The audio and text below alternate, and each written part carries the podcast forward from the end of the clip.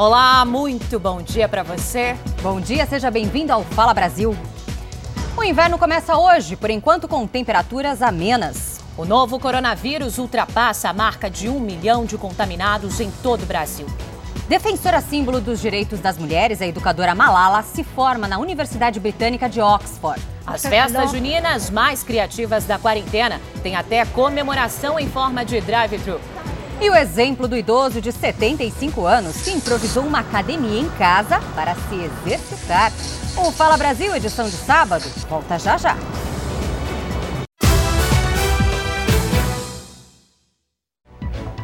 O Fala Brasil, edição de sábado, está de volta para falar da estiagem prolongada no sul do país que provoca prejuízos históricos aos pecuaristas. A produção de leite na região teve uma queda de pelo menos trinta por cento.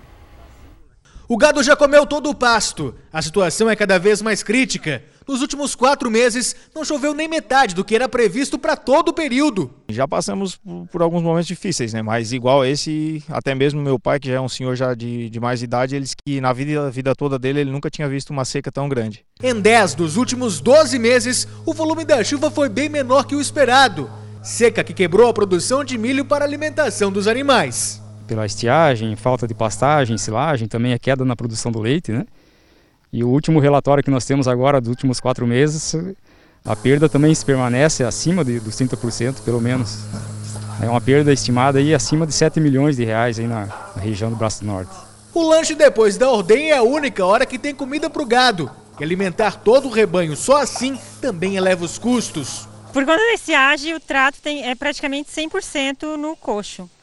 Não tem nada mesmo, que tem um pouco é por conta da irrigação, que a gente já, já tem alguns anos e ali faz um trabalho especial, diferenciado, de adubação e sobre semeadura, mas não é o suficiente agora para a quantidade de animal. Perdas que se acumulam ao longo do tempo fazem a expectativa por chuva aumentar, mas as projeções vão contra essa torcida por uma melhora. Há uma tendência de a gente passar um inverno mais seco historicamente, então vai passar de setembro aí para... Né, por o tempo começar a voltar um pouco ao normal. Então o produtor tem que estar preparado porque o inverno também não vai ser normal. E o dono de um restaurante especializado em frutos do mar inovou nas entregas no Rio de Janeiro. É, ele é chefe de cozinha e pescador. Imagina o tanto de história, né, Mari? Ele aproveitou, aliou os dois trabalhos e agora o cliente pode escolher entre o prato pronto e o peixe fresquinho. É uma espécie de pesca delivery. Se para muitos a pandemia reduziu o ritmo de produção, para esse carioca o trabalho ficou ainda mais intenso. Chefe de cozinha Marcelo, de cinquenta anos, agora pesca, limpa, prepara e faz a entrega. Eu sempre tive o sonho de ter um barco, acabei juntando o útil ao agradável, eu aproveitei uma sequência de fatos e, como todo bom brasileiro, sempre se reinventando, sempre buscando uma solução. O Marcelo trabalha há dois anos nessa casa de remo que fica na zona oeste do Rio de Janeiro. Os clientes são praticantes de stand-up paddle e depois de ficarem horas remando, eles experimentam aqui um cardápio repleto de opções de frutos do mar.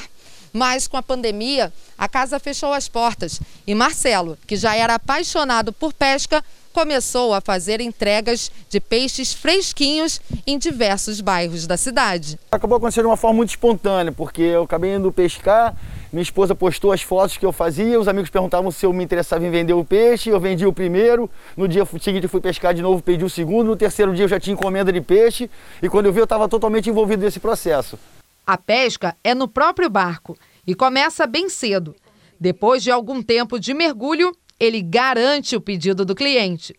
Qual o peixe? O robalo.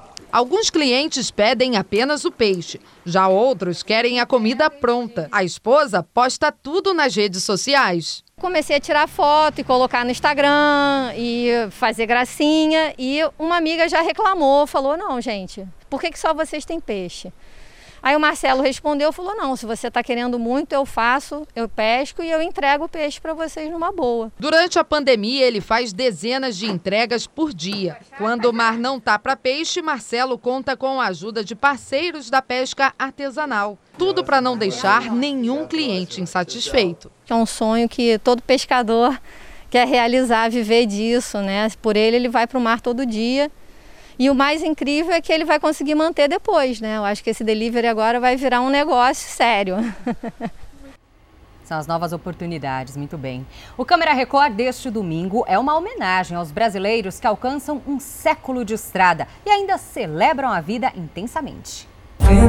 Eles estão protegidos em casa. Tenho cem anos com muito orgulho. Mas antes da pandemia, nossos repórteres tiveram o privilégio de registrar o dia a dia daqueles que vivem intensamente aos cem anos. Fui lá no banco, né, para provar que eu estou viva. E levam a vida com coragem. Como é que foi quando o Lampião chegou? E muito otimismo. Sou a mulher mais feliz do mundo. Como a vida é bela. Os segredos para chegar aos cem anos. No Câmera Record. Imperdível, hein? Olha, o Fala Brasil de hoje é especial, você sabe disso. Vamos ao vivo até o meio-dia com você, com a participação de especialistas aqui neste programa especial, para você tirar todas as dúvidas sobre a pandemia. Então envie sua pergunta pelas nossas redes sociais ou pelo WhatsApp, você escolhe e participe. Tá aí o número na tela, é o onze nove nove, sete sete nove, sete sete sete sete. Guarda municipal atropela ciclista na Grande São Paulo. E a história do homem que recolhe placas de veículos perdidas em enchentes. Você vai saber como ele faz para encontrar os donos. O Fala Brasil, edição de sábado, volta já já.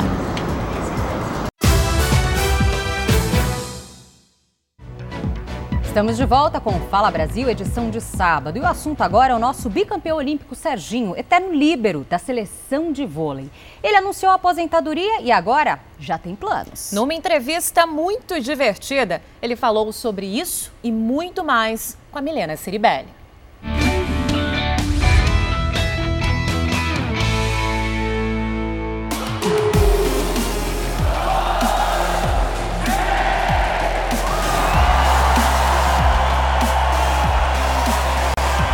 Ele tem uma bagagem de peso, quatro medalhas olímpicas, dois ouros, duas pratas, bicampeão mundial de vôlei, ouro no Pan do Rio, maior líbero do mundo. Depois de conquistar tudo isso, você deixou a seleção brasileira e agora anunciou oficialmente a sua aposentadoria. Não é isso, Serginho? Tudo bom? Tudo bem, querida. É isso mesmo. Agora é.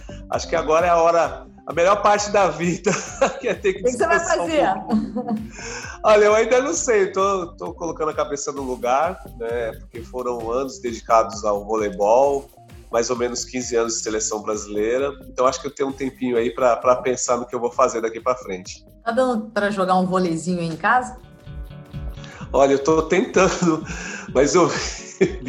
Eu vi que eu tô ficando velho, viu, Milena? Eu fui fazer um treino com o meu filho mais velho, com o Marlon, e meu joelho inchou. Então eu vi que realmente foi a hora certa de parar. Você gosta de música, você gosta de cantar, você gosta de rap. Você pensa talvez em mudar de área aí ou é só hobby mesmo?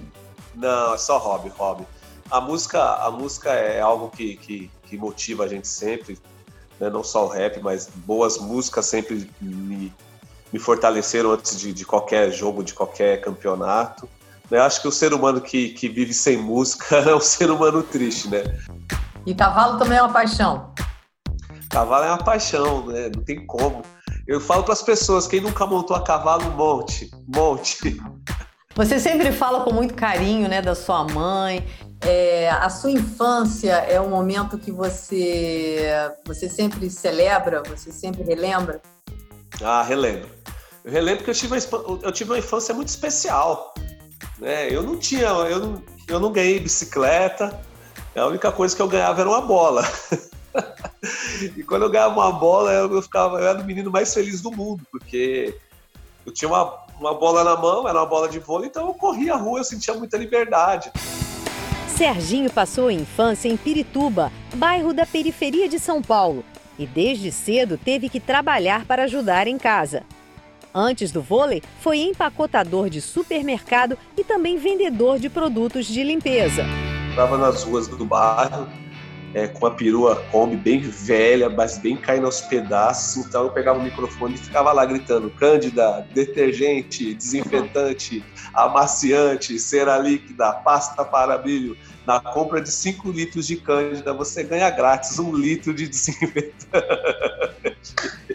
Lembrando de toda a sua trajetória, você imaginava que isso poderia acontecer? Não, nunca na minha vida eu ia imaginar. Eu jamais desenharia essa história. Foi tudo o que aconteceu na minha vida, foi tudo na, na base do improviso, né? Então, eu, eu, eu fui e joguei aquele voleibol que é, que é jogado na rua, com um pouquinho de improvisos, e eu acho que eu consegui colocar isso no alto nível, né? Inventando, fazendo umas loucuras, e deu certo. Deu muito certo. Serginho é considerado o melhor líbero da história do voleibol. Conquistou todos os títulos possíveis com a seleção brasileira. Mas qual é o mais especial? Eu acho que o Rio de Janeiro, como um encerramento da minha, da minha trajetória junto à seleção brasileira, acho que foi bem marcante, porque meu objetivo na, em dois mil e dezesseis não era se tornar bicampeão olímpico, mas era fazer com que os meus amigos se tornassem campeões olímpicos. E eu acho que eu fui nesse caminho e deu certo. Humildade. Essa sempre foi a marca registrada de Serginho. E hoje ele tenta passar esse e outros ensinamentos para muitos jovens do projeto social dele, o Serginho dez. Sempre quis retribuir tudo aquilo que o voleibol me deu, sempre quis. E hoje o Instituto Serginho dez, ele está atingindo mais ou menos entre crianças e adolescentes, mais ou menos quatrocentos atletas. Eu digo atleta porque todo mundo que frequenta lá para mim é um atleta. Mas lá dentro a gente não trabalha só o voleibol, a gente trabalha com a educação, a gente quer formar cidadãos de bem. É, se sair algum Serginho, alguma Fabi ali dentro, a gente vai ficar muito feliz. Mas se sair cidadãos de bem, a gente vai ficar mais feliz ainda. Eu quero te agradecer o nosso papo, desejar tudo de bom, e eu queria que você deixasse uma mensagem. Se todos os esportes forem, for voltar a, a, a, a ter os jogos, enfim, que esses jogos sejam feitos com cautela. Eu acho que se tiver que voltar e for um bem para todos, que volte. Se não, eu acho melhor todo mundo ficar na sua casa mesmo, se resguardando, para na hora que for o momento a gente sair com liberdade, porque a vida é uma só e a gente tem que aproveitá-la ao máximo, mas nesse momento a gente tem que ter muita cautela.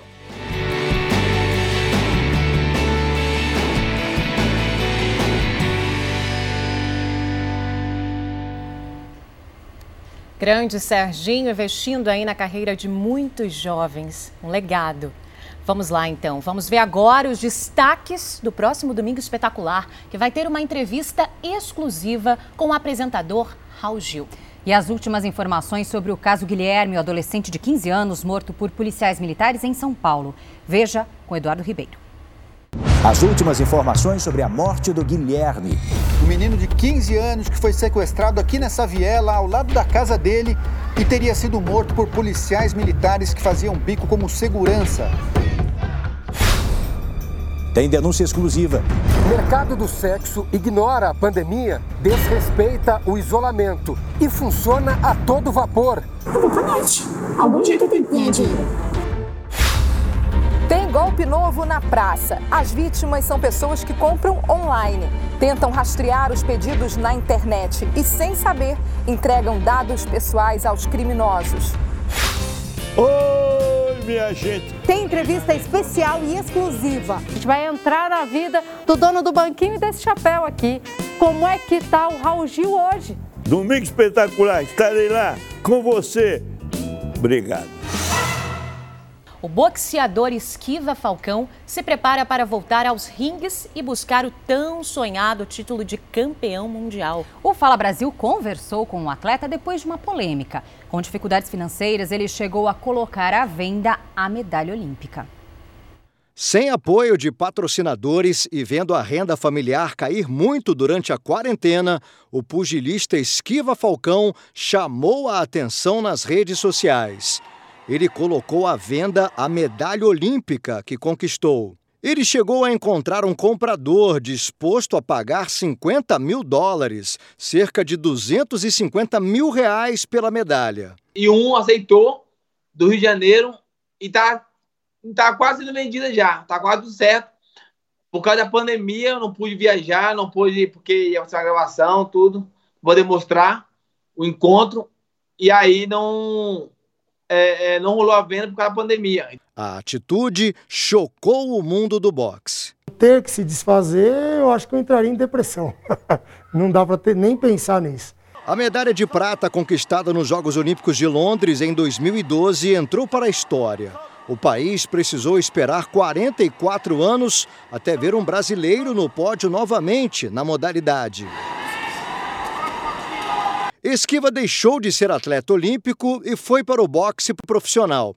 Para se manter financeiramente com a bolsa paga pelas lutas que realiza, o lutador de trinta anos precisa subir no ringue pelo menos quatro vezes por ano. Só que com a pandemia, isso não vem ocorrendo.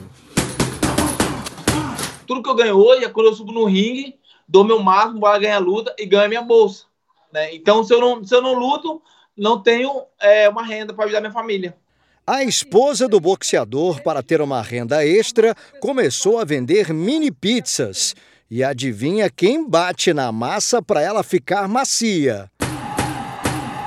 Eu acho que é o segredo, hein, menina? Porque, ó, fica molinha. Eu não tenho a força que ele tem, não. A medalha, que quase foi para as mãos de outra pessoa, acabou servindo de atrativo para vender as mini pizzas em Vila Velha, no Espírito Santo, onde eles moram.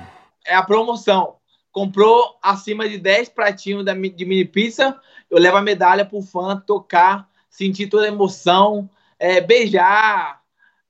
Nesse momento eu não deixo muito beijar por causa da pandemia, né? Mas colocar no pescoço, é, tirar foto, fazer vídeo com a medalha. Felizmente, a ideia de se desfazer da medalha olímpica ficou para trás. O pensamento agora é voltar a lutar nos Estados Unidos na categoria peso médio. Esquiva atualmente é o terceiro colocado no ranking pela Federação Internacional de Boxe. O sonho de ser campeão mundial nunca esteve tão próximo. Quando eu voltar, eu devo fazer uma luta e depois ir para o cinturão. Provavelmente com o número dois do mundo e depois ganhando e depois para o cinturão mundial.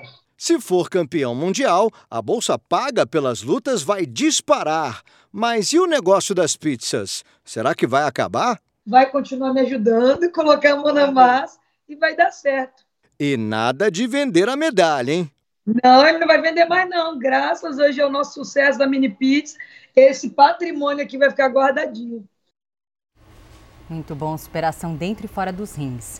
Bom, o clima está tenso, hein, entre os participantes do Made in Japão. E a convivência cada vez mais difícil é o que você vai ver em um novo episódio do reality da Rede Record. Assustada, né, Dan? O que eu vim fazer aqui? O negócio aqui é tenso. E a tendência é piorar. Acabaram os times. O Richarlison foi alvo, agora sou eu. Hoje, dez e meia da noite. Eu consegui desclassificar a Malvio e a Dani. Agora é cada um por si. Made in Japão. Não sabe falar a verdade, só falar a verdade, cara. No limite, mais dois já vai pra agressão. É. Climão, hein? Bom, sessenta mil alunos da Universidade Federal do Rio de Janeiro correm o risco de não ter mais aulas presenciais este ano. A U F R J, então, decidiu que só vai reabrir em dois mil e vinte se surgir uma vacina ou medicamento contra a covid dezenove. O quarto da Jéssica virou sala de aula. Os livros e o computador são companheiros da quarentena. Ela cursa o segundo ano de mestrado em dança na U F R J e, mesmo afastada da universidade, tenta manter a rotina de estudos. Meu curso, principalmente, a gente começou a pensar em alternativas e estratégias para a gente não abandonar os encontros, né? Não abandonar é, assim, o vínculo de pesquisa, não abandonar a pesquisa, ter motivação dentro disso tudo. Os portões já estão fechados para os alunos há três meses. Desde o início da pandemia, as aulas presenciais na Universidade Federal do Rio de Janeiro foram suspensas. Nessa semana, a reitoria afirmou que as atividades só vão voltar ao normal em dois mil e vinte se houver uma medida eficaz contra o coronavírus, como medicamento ou vacina. A instituição disse ainda que estuda a possibilidade de realizar parte das aulas virtualmente, para que o ano letivo não seja completamente perdido. A Jéssica teme que a medida não atenda a todos os alunos. O ensino remoto, ele, eu acho que ele acirra a desigualdade, ele é excludente, ele é seletista, ele tem a capacidade de desenvolver somente um grupo que tem acesso, que tem condições psicológicas, né, para efetuar esse tipo de ensino. No caso do José Alexandre, que faz doutorado em ciências morfológicas, o impacto não vai ser tão grande. Eu tenho bastante tempo ainda para o meu doutorado e, no meu caso, que nas ciências da saúde, eu acho que nós entendemos bastante toda essa questão. A Hannah corre o risco de não pegar o diploma. Só falta uma disciplina para ela se formar em gestão pública. Adiar o sonho da formatura é motivo de muita preocupação. Independente do setor que você for trabalhar, o, o, a demora em se ter profissionais capacitados e qualificados, isso gera um prejuízo não é só econômico, mas principalmente social, e aprofunda ainda mais muitas questões como pobreza, entre outras coisas que a gente tenta combater todos os dias. Um empresário carioca transformou o sonho do filho autista em realidade. Como o menino gosta muito de ônibus, ele criou uma barbearia sobre rodas. E não é só isso não, viu? Nessa época de pandemia, ele passou também a recolher alimentos para ajudar famílias carentes. Ele troca o serviço pelas doações. A barbearia sobre rodas é hoje o principal sustento desse empresário carioca. A ideia criativa nasceu de um pedido do filho, Heitor, de três anos, portador do autismo. Ele tem uma sensibilidade muito grande e, ao observar isso, eu não conseguia cortar cabelo dele em local algum. Então eu resolvi agir. Eu entrei no curso de barbeiro, eu aprendi a cortar o cabelo dele. E a próxima fase foi a dificuldade com a fala. Meu medo era que ele fosse mudo. Mas ele não, ele, ele foi muito forte, muito valente. E a primeira palavrinha que ele falou foi ônibus. Para realizar o sonho, Fernando vendeu o carro e investiu mais de trinta mil reais na compra e reforma deste micro-ônibus. Foi assim então que a barbearia itinerante tomou forma. Mas a pandemia do novo coronavírus chegou ao Brasil. E assim surgiu a ideia de ajudar ao próximo, pedindo um quilo de alimento não perecível e kits de higiene e de limpeza por um corte de cabelo. Tomei todos os cuidados, eu convidei dois grandes amigos, que são barbeiros também, capacitados, profissionais, que se juntaram comigo e estamos juntos hoje nesse desafio. A barbearia faz atendimentos em vários bairros do Rio de Janeiro. A cada parada, os clientes deixam novas doações. A gente se emocionou com a história do, do filho do, do barbeiro. A gente achou muito bacana a iniciativa dele, aí eu resolvi vir ajudar. Se todos tivessem uma, uma, uma ideia como essa, eu acho que as coisas ficariam mais suaves, né?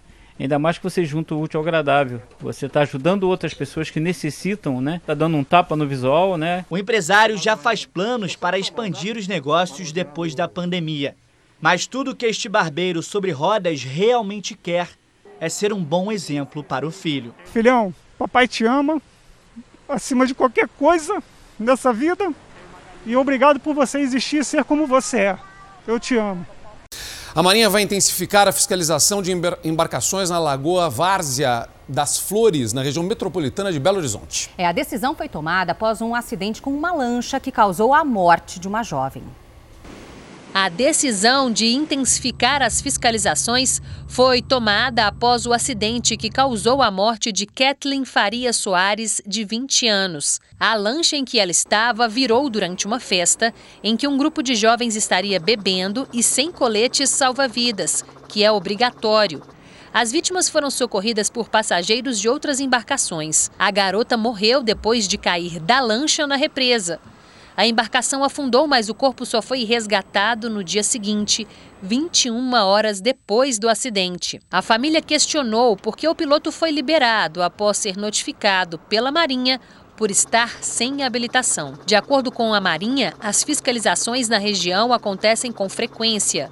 São realizadas em parceria com a Polícia Militar, Corpo de Bombeiros e com a Guarda Civil de Contagem. No dia do acidente, o piloto foi notificado por não portar a carteira de habilitação, mas no sistema da Marinha, os agentes puderam verificar que ele era sim habilitado. Por não portar, formalmente a equipe notifica aquele condutor. Existia um outro condutor que tinha carteira de habilitação e era habilitado, nós verificamos, que se prontificou a levar a embarcação para o atracador, para o cais mais perto. Foi isso. Na hora do acidente, quatorze pessoas estavam na lancha, que tem capacidade para sete passageiros e mais um condutor.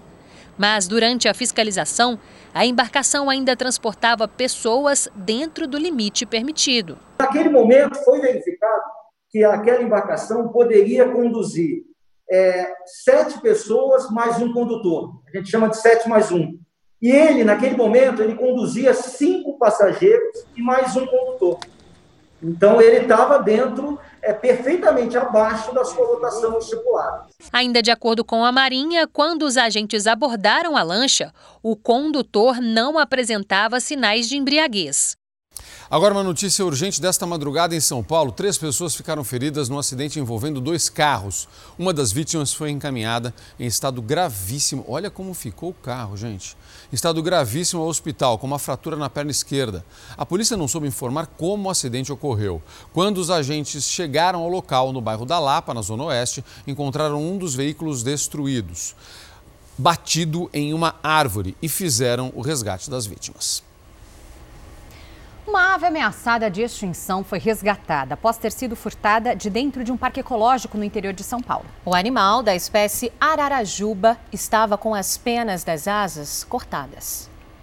Essa foto mostra a ararajuba ainda na delegacia, onde foi entregue pela Polícia Militar Ambiental. O diretor do parque, Fernando Magnani, foi chamado e a confirmação veio após a identificação através de um microchip implantado na ave. Ela foi identificada porque ela tem um registro que é próprio dela, que individualiza o indivíduo na, no GEFAL, que é um sistema do Secretaria do Estado do Meio Ambiente, em que todo animal que está em cativeiro tem que ter esse registro. A ave foi furtada do Parque Ecológico de São Carlos em plena luz do dia. O parque, que está fechado temporariamente para visitação por causa da pandemia do novo coronavírus, abriga cerca de seiscentos animais. Mas foi a ave de cor amarelo vibrante que chamou a atenção do criminoso, que levou o animal que está ameaçado de extinção. Segundo os funcionários, o suspeito arrombou e invadiu o viveiro, onde a ararajuba divide espaço com outras aves da mesma espécie. Ainda não se sabe como o homem teve acesso a essa área do parque. Entrou na parte que é o cambiamento e depois se aproximou dela. E como ela é muito mansinha, deve ter chamado, ela veio na mão da pessoa e a pessoa pegou. Segundo o diretor do parque, a ararajuba teve as asas cortadas, o que reforça a ideia de que ela seria vendida clandestinamente. A polícia está investigando se a pessoa que entregou a ave para a polícia é a mesma que praticou o furto. A prática é considerada como crime ambiental, com penas que variam de seis meses a um ano de prisão. Mas a ararajuba teve um final feliz e agora está voltando para o seu habitat natural, de onde nem deveria ter saído. O aplicativo que virou febre essa semana esconde alguns riscos. Muitas pessoas publicaram fotos com a mudança no visual. Homens com rosto de mulher e mulheres com rosto de homem. O problema é que o usuário, ao aceitar os termos que aparecem antes da instalação, está aceitando também a divulgação de informações pessoais. Sabrina Sato não resistiu à brincadeira e postou uma foto da versão masculina. Ana Hickman, César Filho, a cantora Paula Fernandes e vários artistas publicaram como seriam se tivessem outro gênero. O aplicativo também mostra como o usuário ficaria se fosse mais velho. A brincadeira descontraída tomou conta das redes sociais e foi feita por vários internautas. O problema é que ela pode esconder uma armadilha. Esse especialista explica que o sistema pode ter acesso a vários dados do usuário. Pode ocorrer vazamento de dados, de compras que o usuário faz através do dispositivo móvel, contatos. Ele poderia, por exemplo, ter acesso a histórico de localização, saber onde a pessoa mora, né, quais os locais que a pessoa visita. Ao baixar o aplicativo, o usuário precisa concordar com a política de privacidade e com os termos de uso. O problema é que o link que dá acesso a essas informações está em letras pequenas, na parte de baixo da tela. Na ânsia de participar logo da brincadeira, muita gente sequer abre esses termos, muito menos lê o que está escrito. Foi o que aconteceu com o Cairo, que fez o teste e agora está preocupado. A gente sempre acha que é algo muito distante, né? Ah, acontece em outro estado, em outro país, mas a gente nunca acredita, né? Ou nunca pensa que isso pode acontecer com a gente. Então eu fiquei realmente muito assustado, né? É, tanto que eu já desinstalei. Na política de privacidade está escrito que o aplicativo pode divulgar informações pessoais a consultores profissionais, como advogados, agentes bancários, auditores e seguradoras. Ele informa ainda que não pode garantir a segurança de todas as informações transmitidas. O aplicativo é investigado pelo F B I por roubar dados dos usuários e passar para o governo russo. A empresa nega. No ano passado, o Procon chegou a aplicar uma multa milionária ao Google e à Apple por estabelecerem cláusulas abusivas. Mas e quem já baixou e se arrependeu? O especialista explica que a melhor solução é entrar nas configurações, acessar o suporte e solicitar a remoção dos dados na nuvem. Depois disso, evitar a brincadeira. Poxa, se eu estou brincando com uma imagem minha, por que a empresa precisaria ter acesso ao meu dado de localização, aos contatos, às mensagens que, que vêm por notificação do celular? Bom, agora a gente fala dos produtores rurais que podem ter sido vítimas de um golpe milionário no interior de São Paulo. É isso, Lídia. A cerealista que armazenava os produtos das vítimas fechou as portas. Os produtores dizem que isso aconteceu após a empresa vender todo o estoque sem dar satisfação. Cadeados nos portões, escritório fechado e há quase um mês nenhum representante da empresa com sede em Maracaí atende aos telefonemas. De uma hora para outra, as atividades foram suspensas, deixando dezenas de produtores rurais no prejuízo, como a Sirlene, que planta soja e milho. Ela diz que há oito anos negociava com a cerealista. Só ela tinha mais de trezentas sacas de grãos armazenadas no local, que sumiram. Eu resolvi vender, porque o preço estava bom, né? Porque agora é hora de, de, de, de vender o produto. E a funcionária disse que não tinha como vender nada, porque não existia mais produto algum lá. Adolfo negociava com a empresa há doze anos e afirma que nunca teve problemas. Desta vez, sem nenhuma explicação, perdeu mais de três mil e setecentas sacas de soja, um prejuízo de quase trezentos e oitenta mil reais. Ah, entre eu e meus irmãos dá quase setecentos mil. E sumiu, nunca mais viu isso. A safra que deveria estar guardada nestes silos foi levada para outro lugar ou vendida. Qualquer decisão tomada foi sem o consentimento do proprietário. A gente não tem outra renda, a gente é pequeno agricultor e a gente vive disso. Mais de vinte produtores rurais da região, a maioria pequenos e médios produtores, já registraram um boletim de ocorrência contra a mesma empresa. Mas o número de vítimas pode passar de cinquenta. Um prejuízo estimado em mais de cinquenta milhões de reais. Com base nas denúncias, um inquérito policial foi aberto para apurar o caso. O advogado da empresa alega que a paralisação das atividades foi comunicada aos produtores. Ele disse ainda que pretende pedir a recuperação judicial da companhia para honrar todos os compromissos financeiros. Com os cortes nos salários e o desemprego, a pandemia trouxe mais preocupação com as finanças. A renda está menor, mas as contas não param de chegar. É, e para resolver essa situação, especialistas recomendam renegociar as dívidas, procurar juros menores e esticar as parcelas. Um respiro para aliviar as tensões. O Pablo é estudante de marketing e trabalha como designer numa agência de publicidade. Ele foi obrigado a entrar em home office com a quarentena do coronavírus. Conseguiu manter o emprego, mas o salário foi reduzido em vinte por cento. Se viu obrigado a cortar os gastos. Eu tive que cancelar o meu plano de saúde, porque ou era plano de saúde ou era faculdade, então eu pensei em cancelar primeiro o plano de saúde. Tive que ligar para o setor financeiro da faculdade, tentar negociar, e assim como o cartão de crédito também, que não para de vir. Eu tive que é, parcelar a conta do cartão de crédito. Essa situação que o Pablo está vivendo é a mesma rotina difícil para milhões de brasileiros. Só no estado do Rio, uma pesquisa da Federação do Comércio revelou que o número de famílias endividadas subiu pelo segundo mês consecutivo. As dúvidas provocadas pela pandemia fizeram crescer um fenômeno conhecido como ansiedade financeira. Em todo o Brasil, um milhão de pessoas perderam os empregos ao longo do mês de maio. Já são mais de dez milhões de demitidos desde o início da pandemia, segundo o I B G E.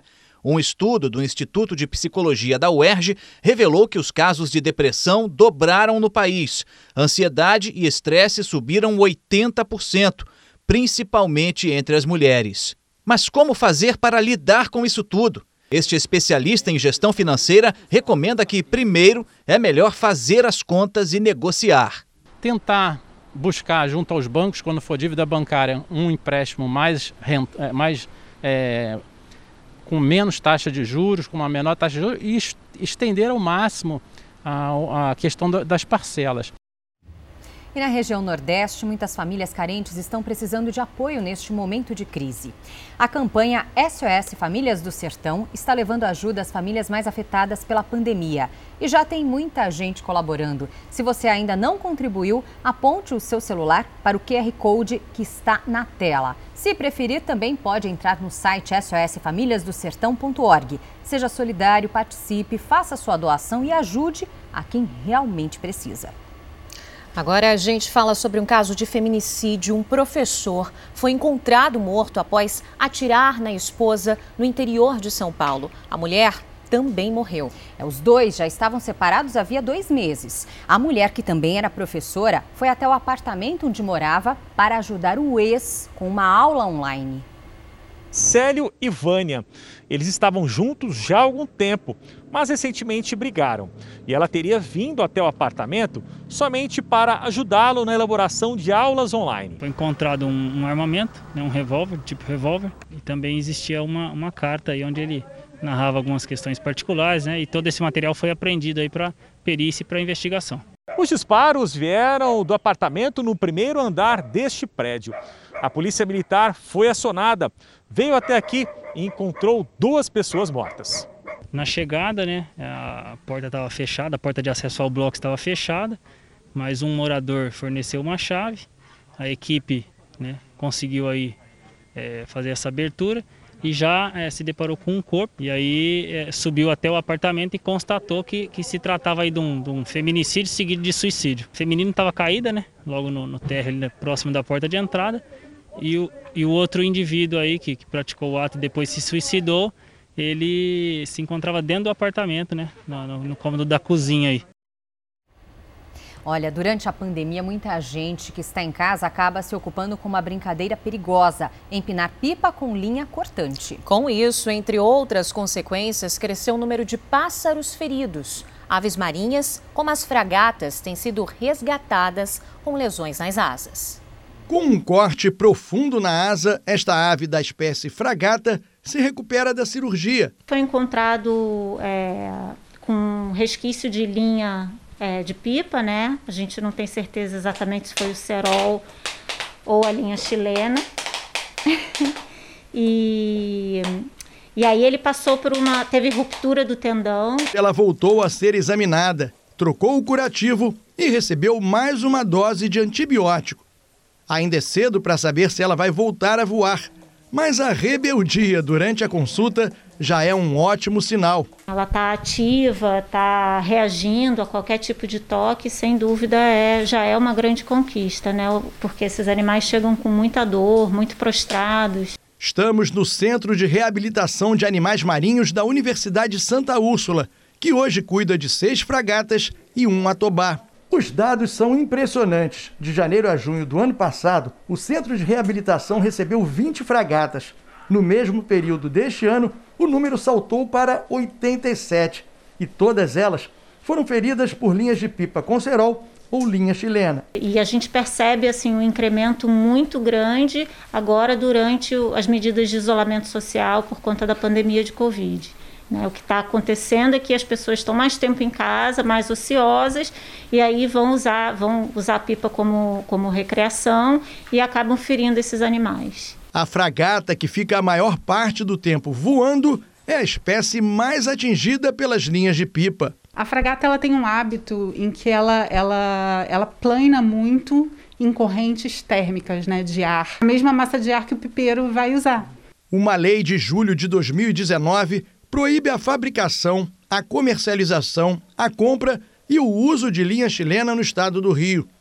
O Linha Verde, canal do Disque Denúncia, responsável por receber as informações sobre crimes ambientais, informou que desde o início deste ano recebeu quatrocentas e cinquenta e duas denúncias, trezentas e oito a mais do que no mesmo período do ano passado. No início deste mês, setenta e oito carretéis de linha chilena foram apreendidos pelos policiais do batalhão de Rocha Miranda. Agentes da Secretaria Municipal de Ordem Pública suspenderam a realização de um festival de pipas em Bento Ribeiro. Não utilizem esse tipo de material, porque esse tipo de material é um risco também para os humanos. A gente já tem vários casos de pessoas mortas por cerol e linha chilena. É realmente um problema grave e que precisa de atenção. Precisa de atenção e precisa de punição de verdade, porque falta punição. Tem lei, é proibido, mas tem pouca punição, Mari. E aí esses casos continuam acontecendo. E como disse a especialista, tem várias vidas perdidas, motociclistas, motoristas e aqui o exemplo dos animais também. Problema antigo, né, Zuca? Antigo e sério, é isso aí. Olha só, as medidas de distanciamento não são motivo para deixar de lado a saúde dos olhos. Em Porto Alegre, uma clínica instalou barreiras nos equipamentos para manter a segurança entre médicos e pacientes. Álcool, limpeza, higienização. Se a rotina de um consultório médico já exigia todos esses cuidados antes da pandemia, imagine agora, é um controle necessário para o bem dos médicos e dos pacientes. Nessa clínica, além de todo o protocolo recomendado, uma folha de acrílico foi instalada. Ela mantém a transparência para a visualização e serve como uma barreira de proteção na hora da consulta. Quanto maior o contato, maior o risco. Por isso, todo tipo de prevenção, neste momento, é importante. Os benefícios são para o doutor e para o paciente, já que nas consultas oftalmológicas, a distância entre eles é muito pequena. Um levantamento de uma plataforma digital indicou queda de noventa por cento no número de cirurgias realizadas no país. E muitas vezes, a falta de procura não indica ausência de doença, mas o medo de ser contaminado pelo novo coronavírus. Isso é o grande problema das outras especialidades, né? Que está todo mundo preocupado, os outros, os outros colegas com doenças de câncer, de doenças uh, que, que não, não cardíacas mesmo, gente morrendo em casa, por, né? Então a, a, a pessoa não pode ter mais medo de ir ao hospital. Sentir um problema, vai no hospital. Os hospitais ele, eu, eu tenho visto assim, até por uh, condições de familiares, que os hospitais estão preparados. Informação importante, quero que vocês prestem muita atenção. Tontura, dor de cabeça, confusão mental, convulsões, A V C, isquemia cerebral. Estudos mostram que o coronavírus vai muito além de febre e dor de garganta em alguns casos e pode provocar, sim, sintomas e problemas neurológicos. Quais são as sequelas que a covid dezenove pode deixar? Para responder esta e outras perguntas, participa com a gente desta edição especial do Fala Brasil, o neurologista doutor Augusto Penalva. Doutor, obrigado pela presença, seja muito bem-vindo ao Fala Brasil. Até que ponto estas sequelas do coronavírus podem ser reversíveis, doutor? É, bom dia, Zucatelli, um prazer estar aqui. É... O comprometimento do sistema nervoso central, ele acontece de muitas formas dentro do coronavírus. Nós já, já, já conhecíamos isso, quer dizer, nós temos na verdade sete coronavírus humanos e os coronavírus antigos que causam quadros respiratórios mais leves já comprometiam o sistema nervoso central.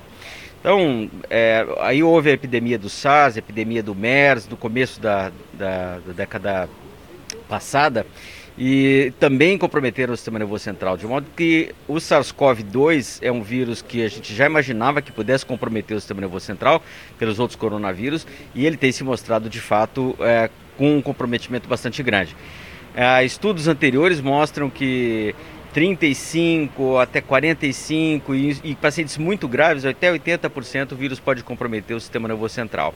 Em relação às sequelas definitivas, nós não temos tanto tempo de evolução, porque a epidemia tem seis meses, porém é, é muito potencial a, a presença de sequelas duradouras, principalmente por causa dos quadros de A V C.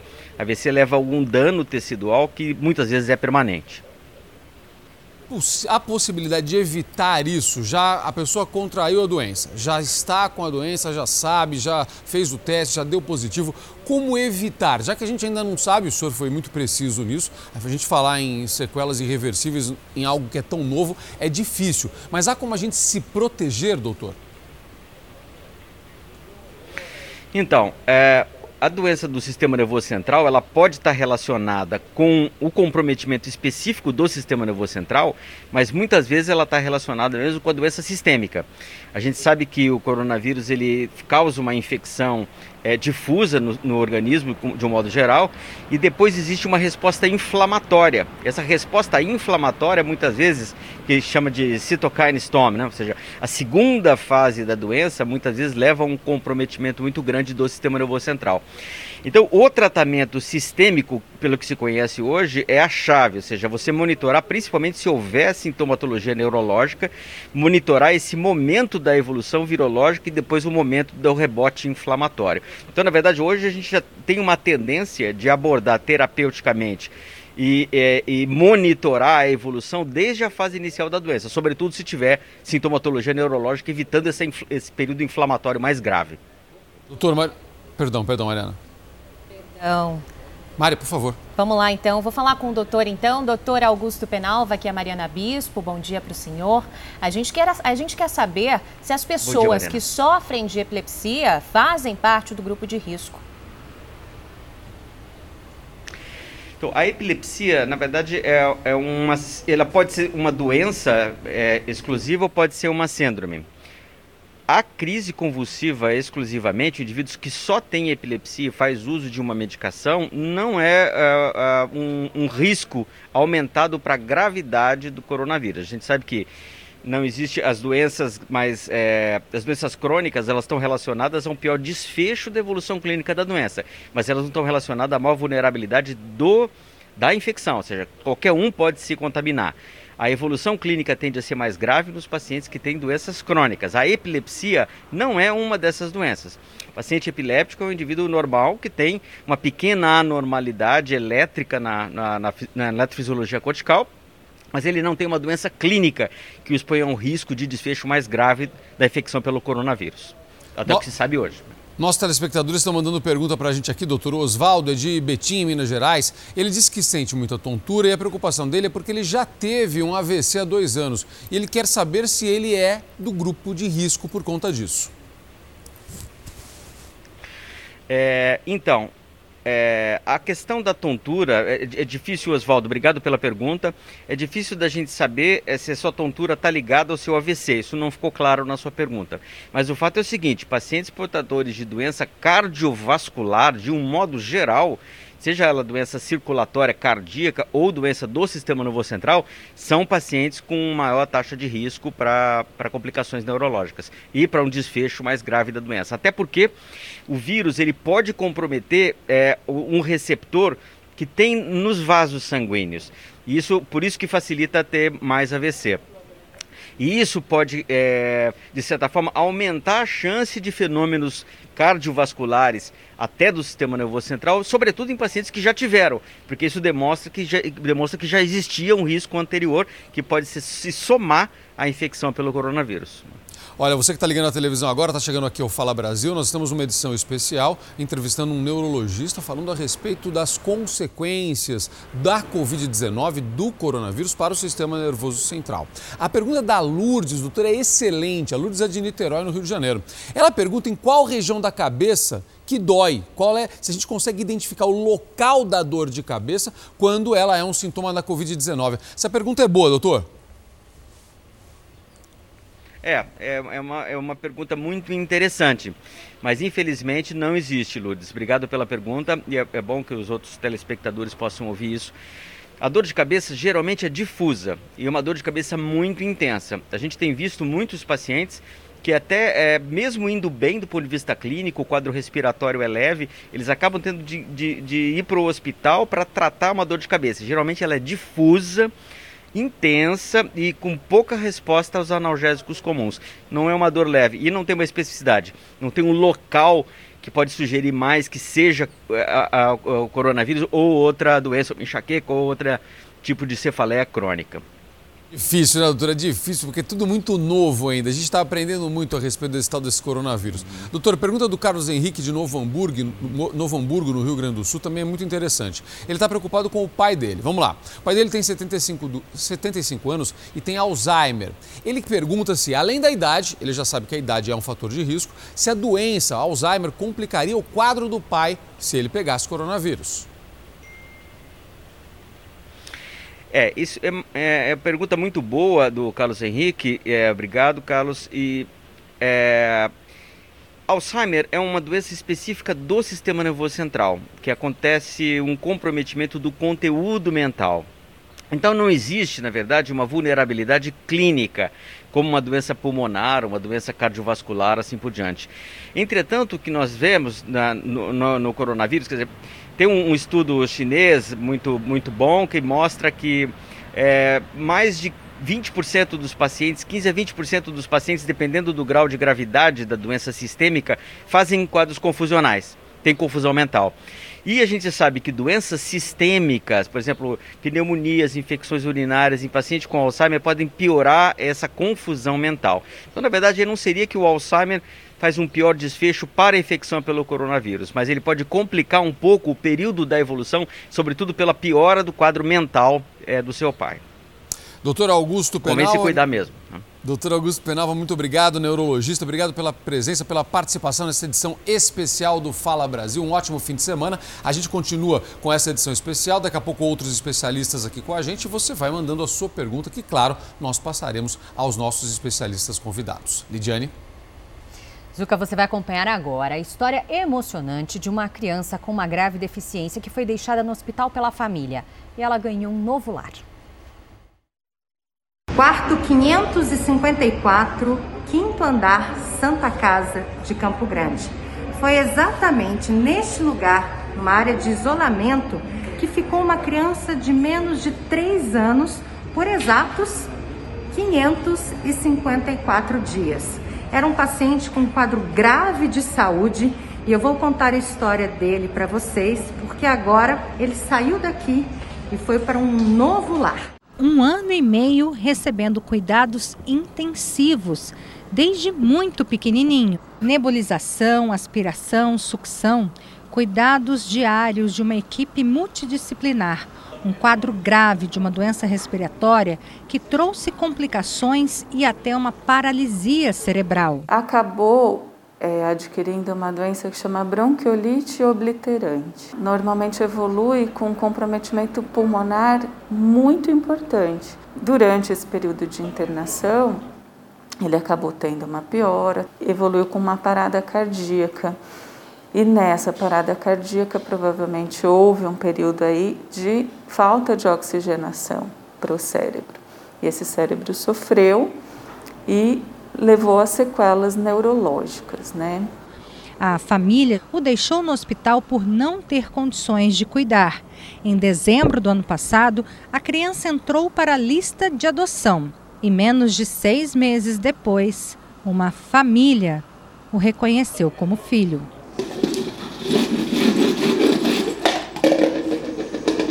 Depois de cuidar com tanto carinho, chegou o dia de se despedir.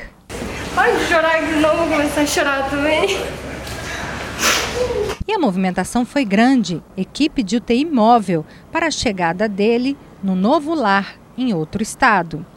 A técnica em enfermagem, Helenice Oliveira, o acompanhou desde quando conseguiu dar os primeiros passos e as primeiras palavras, antes da paralisia cerebral se agravar. Não tem quem não se apaixonava por ele. Era muito gostoso de ver ele correndo, gritando. Ele aprendeu a falar também aqui com a gente. E tudo que ele aprendeu foi aqui com a gente. A foto na primeira noite com os pais adotivos. Eles receberam todo o treinamento para cuidar da criança, que ganhou outros cinco irmãos, quatro deles também adotivos. A adoção não é um direito dos adultos que querem ter um filho, mas é um direito das crianças que precisam de uma família. Vamos sentir muita falta dele, mas estamos muito felizes por ele, de verdade.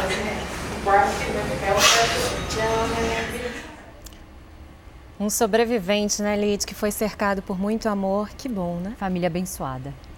O inverno começa oficialmente hoje e nessa época do ano as doenças respiratórias chegam com tudo. Por isso todo cuidado é pouco, ainda mais agora com a pandemia de coronavírus. Desde o início da pandemia, a Sores não se descuida. Máscaras no rosto e álcool em gel na mão. Com a chegada do inverno, a mochila dela ganha outros itens essenciais. Eu sempre ando com uma garrafa d'água na minha bolsa.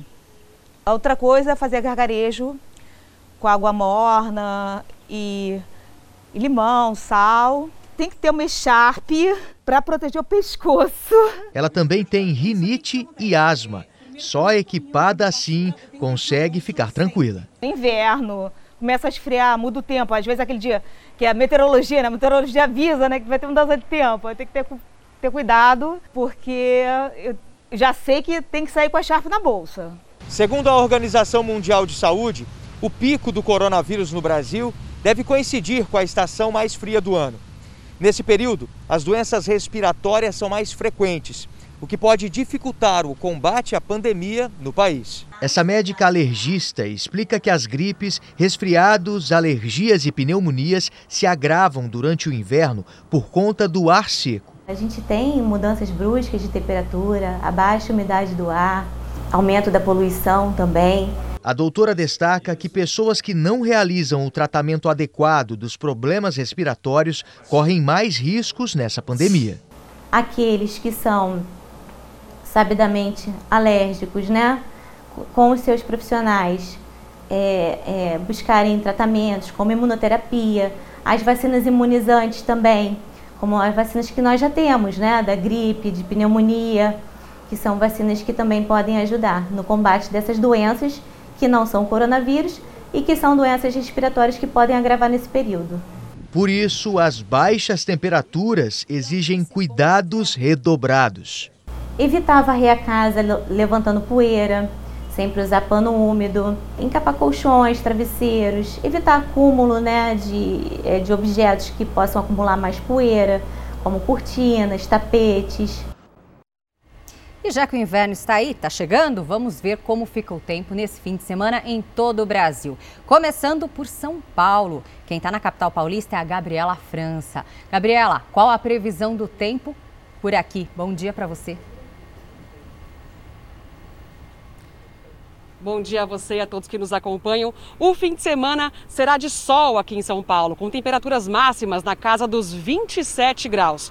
Hoje o dia amanheceu gelado, com treze graus, mas o sol já apareceu e a temperatura subiu, agora faz dezoito graus. À tarde, o tempo esquenta e chega aos vinte e sete graus. O inverno este ano promete ser seco e com temperaturas acima da média.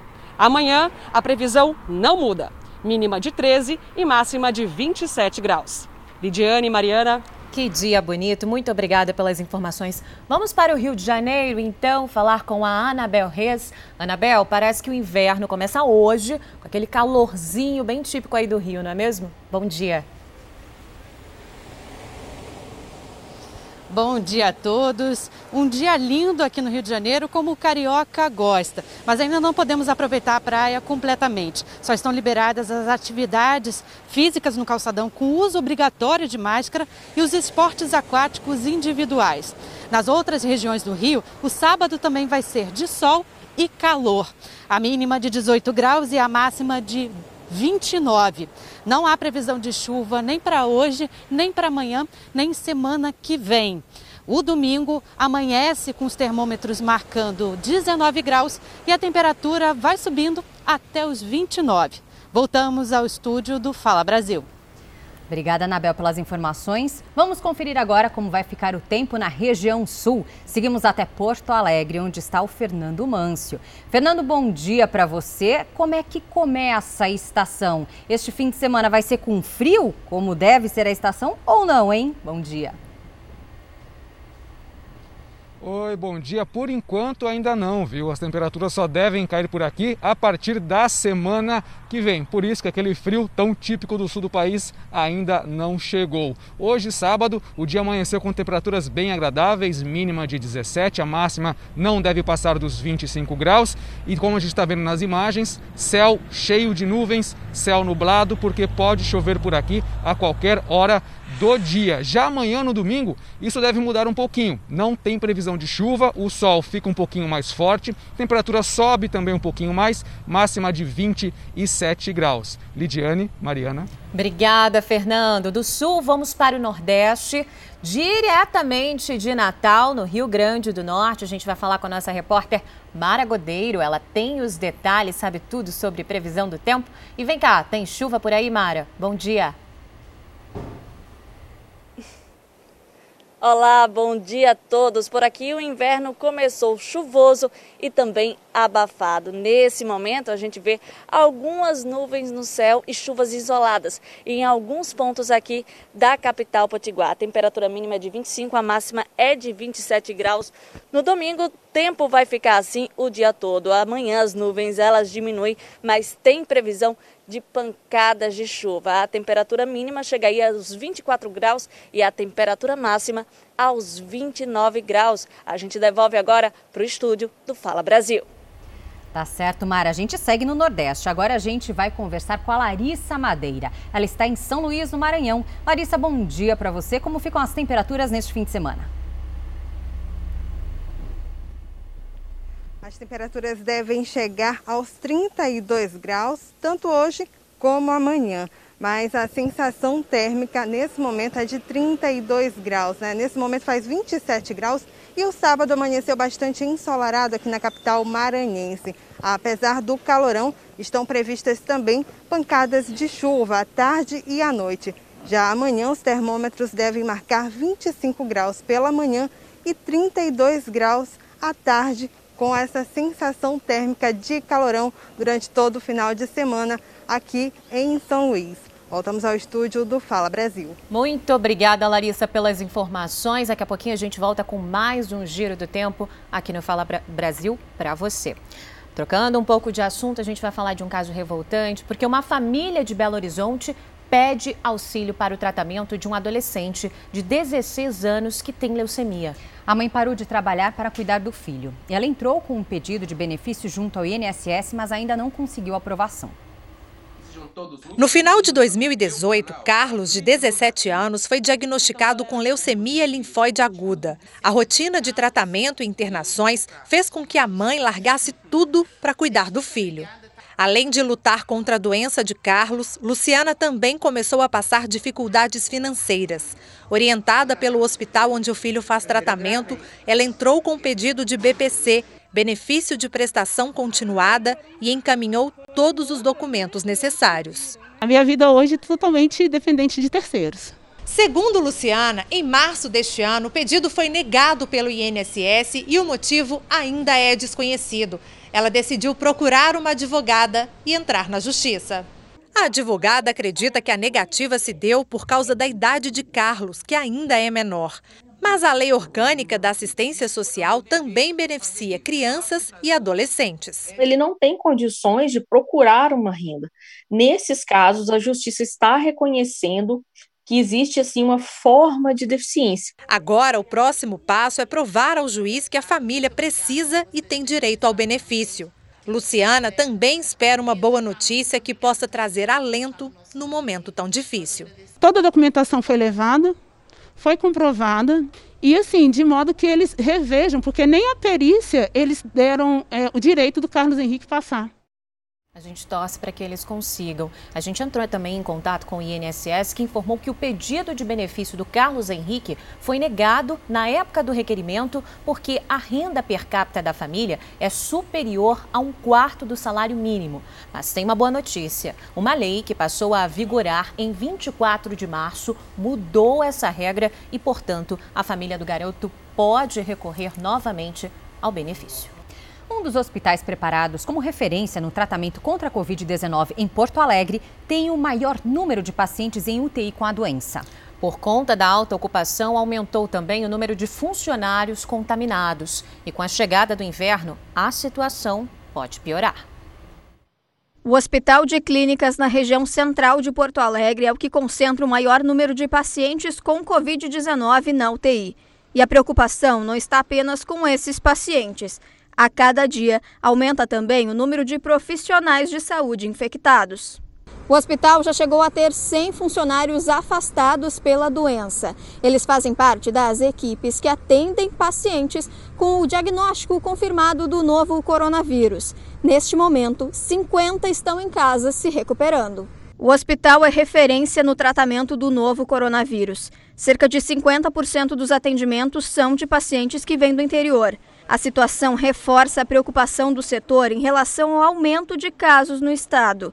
A Prefeitura de Porto Alegre optou por não realizar novas flexibilizações das atividades econômicas que estavam previstas. Segundo a diretora do hospital, com a chegada do inverno no próximo dia vinte, o quadro deve piorar. Se a gente não fizer nada, sim, daqui a duas semanas vai ter um colapso do sistema de saúde em Porto Alegre. Dois homens foram presos, acusados pelo desvio de alimentos que seriam doados para dezoito mil famílias carentes. Que absurdo, né, Lidiane? A dupla trabalhava em uma empresa terceirizada que presta serviços à Prefeitura de Diadema, na Grande São Paulo. Os produtos encheram dois porta-malas. Alimentos frescos como hortaliças, legumes e frutas.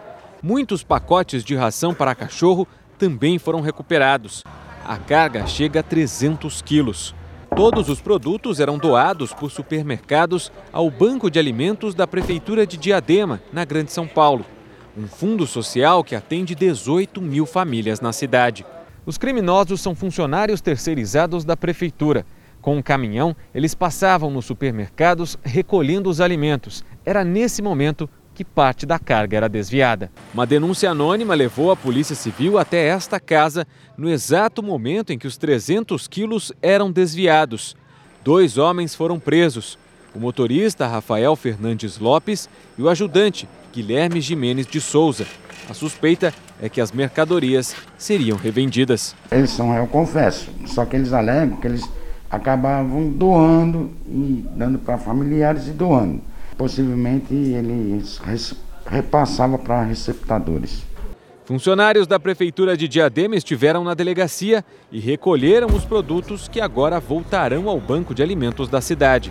Rafael e Guilherme vão responder por peculato, que é o desvio de bens públicos. Um processo administrativo também será aberto para apurar a conduta dos funcionários. E serão tomadas aí todas as providências cabíveis com relação ao desligamento deles. Então eu tenho um prazo para dar continuidade na investigação, para ver se encontra receptadores, quantas vezes eles já furtaram.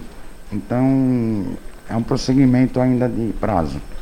Agora, que absurdo, né, Zuca? Pessoas se aproveitando de um momento tão difícil, né? Comidas que seriam levadas para pessoas carentes. É um absurdo, é um desrespeito com a vida num momento tão complicado que a gente tem que se unir, né, e não se aproveitar, enfim. Um homem foi executado enquanto cortava o cabelo em São Paulo. Foram treze tiros a queima-roupa. O helicóptero da Record T V acompanhou o trabalho dos policiais. O local foi isolado para a perícia. A rua ficou movimentada por vizinhos e conhecidos da vítima. Robson Cândido de Oliveira, de trinta e um anos, foi executado com treze tiros a queima-roupa. A quantidade de disparos chocou a população de Diadema, na Grande São Paulo. Ouvi, eu, eu escutei os tiros. Eu estava lá na sala, na minha sala, né? Aí eu escutei os tiros. Eu pensei que era moto até. Pensei que a moto fazia pá, pá, pá, pá, né? Robson estava na barbearia cortando o cabelo. Ele era amigo próximo dos donos. Segundo a polícia, um homem chegou sozinho e a pé. Ele estava encapuzado, de máscara no rosto. Ao entrar no comércio, pediu que os dois barbeiros se jogassem no chão. Foi quando o criminoso deu os tiros e saiu correndo por uma viela. Algumas horas depois do crime, houve movimento na barbearia, mas ninguém quis gravar entrevista.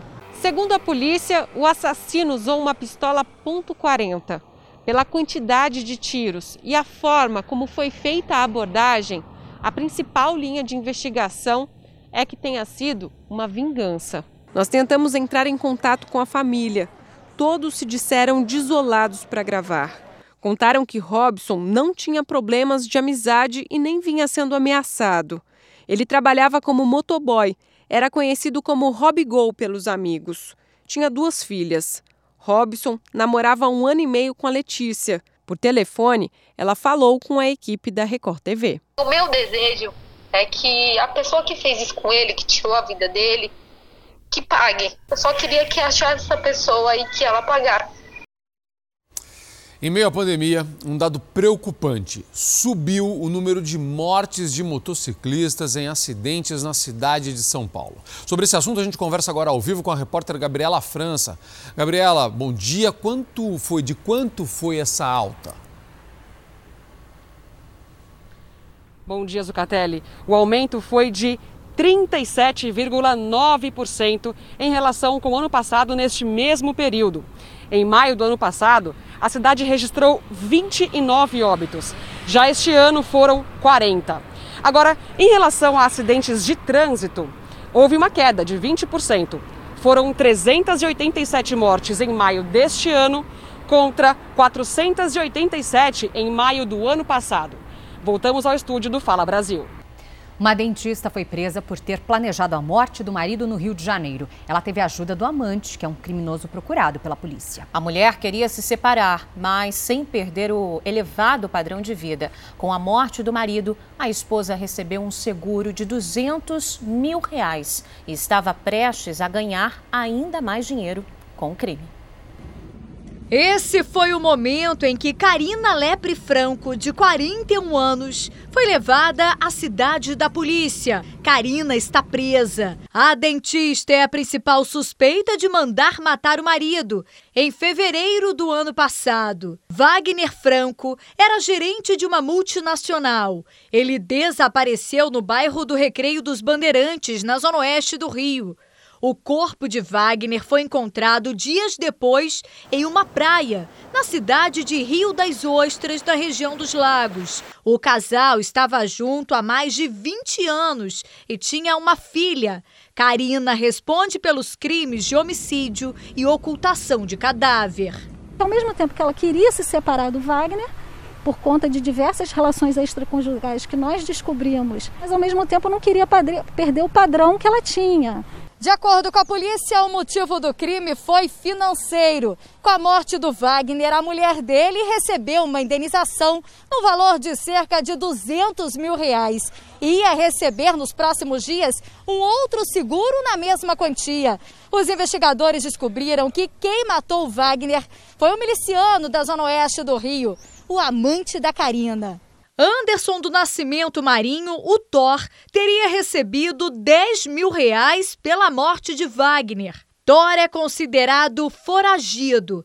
Esse vídeo foi postado na rede social dele em outubro do ano passado.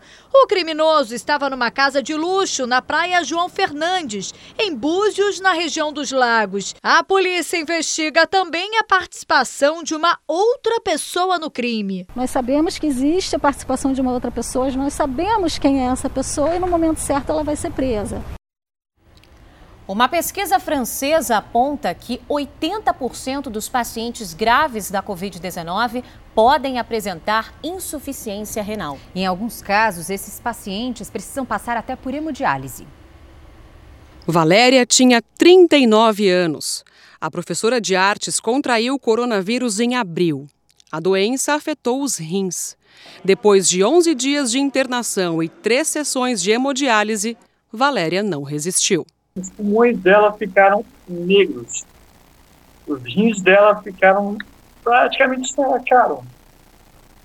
E ela não, e ela nunca teve isso. Segundo um estudo da Universidade de Bordeaux, na França, a insuficiência renal aguda pode afetar até oitenta por cento dos pacientes com quadros graves de covid dezenove.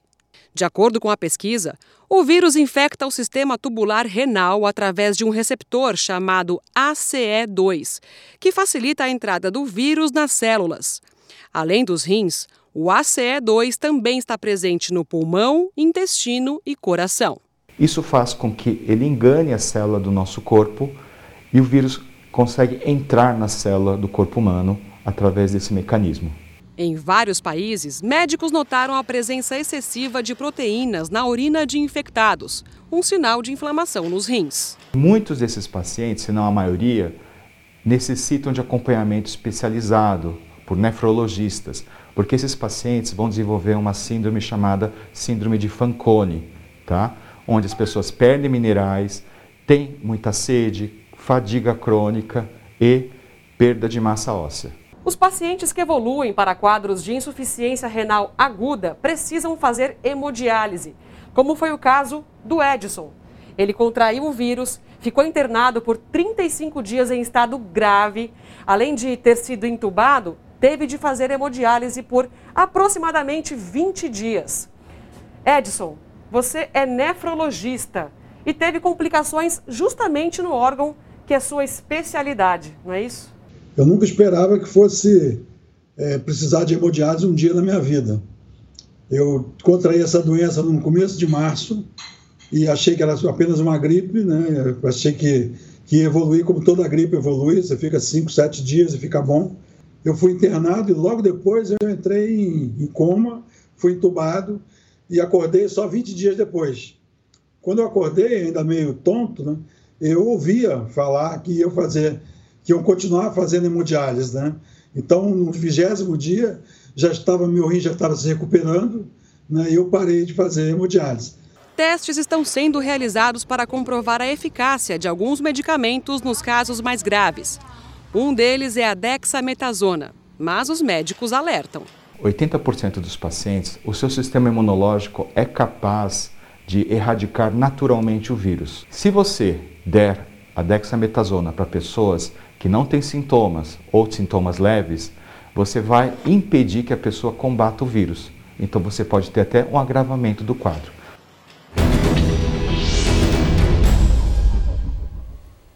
Muito bem, seguimos falando sobre esse assunto. Você viu que dexametasona foi muito falada nessa reportagem. Então a gente vai esclarecer tudo sobre esse tema que foi talvez o mais importante da semana no foco e no combate, no foco do combate ao coronavírus. A Sociedade Brasileira de Infectologia comemorou nessa semana a notícia de que este corticoide, dexametasona, diminui em trinta e três por cento a mortalidade de pacientes com covid dezenove.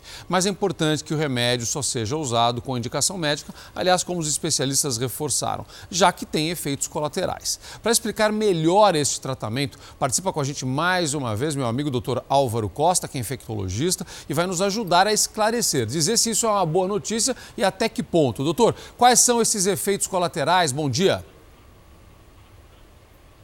Bom dia, Zucatelli. Ah, essa semana a gente viu essa, esse estudo aí publicado a respeito do uso de corticoide na covid dezenove. A gente viu com otimismo, porque é um estudo grande, um estudo controlado, que avaliou os pacientes mais graves. Acho que é importante falar isso, os pacientes graves, os intubados e os pacientes que precisaram de oxigênio durante a evolução. E o que foi visto é realmente um benefício, ou diminuição de mortalidade, mas nesses grupos de pacientes, os graves. Então a gente tem que lembrar muito para a população o tempo inteiro que pacientes com a forma leve, que é a maioria dos casos, quem não tem necessidade de oxigênio-terapia, o corticoide não é indicado, não é para ninguém ir nas farmácias comprar corticoide, dexametasona, porque isso, automedicação nessa história aí da covid dezenove aconteceu inúmeras vezes e a gente vive falando para isso não, não ir comprar remédio na farmácia sem prescrição.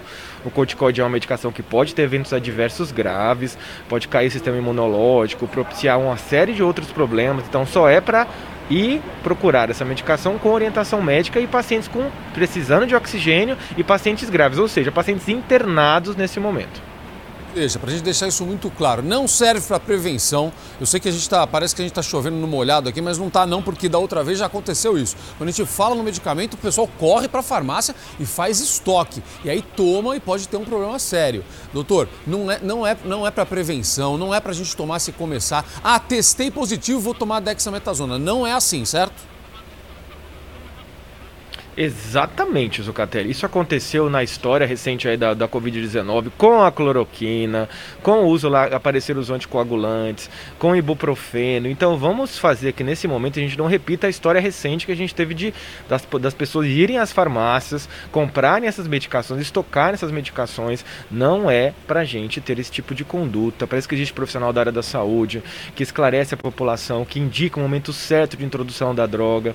Todas as medicações da Covid estão sendo estudadas, a evidência está sendo construída de benefício ou não dessas intervenções. Então, bastante cuidado. Então, a gente vê que o otimismo corticoide vê. Foi notícia muito boa nas últimas semanas, a gente ficou bastante animado em diminuir mortalidade, a gente que está atuando, vendo os pacientes nos hospitais, mas só para paciente internado, não é para ninguém comprar e nem estocar remédio em casa, no caso da dexametasona. Importante, alerta importante. Doutor, Lidiane tem pergunta para o senhor.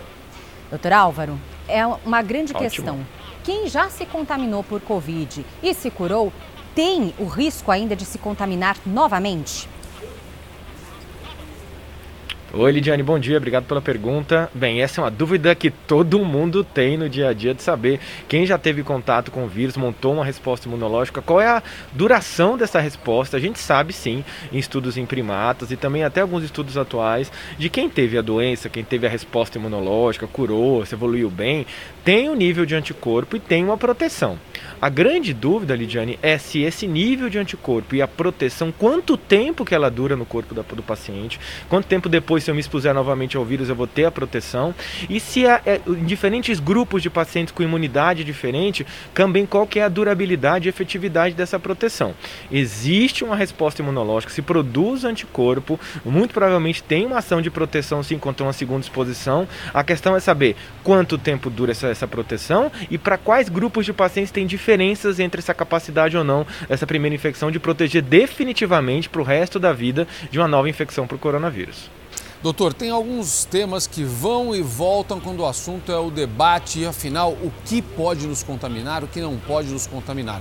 E a pergunta dos telespectadores é sempre muito importante por isso. O Ronaldo, que é de Manaus, um abraço ao pessoal de Manaus, quer saber se pode pegar coronavírus pela roupa e se o vírus sobrevive no tecido das camisetas, por exemplo. A pergunta dele é importante porque eu já vi uma, uma primeira informação dizendo que sim, depois que não, e a gente fica realmente sem saber, doutor. Olha, Ronaldo, essa pergunta é muito boa.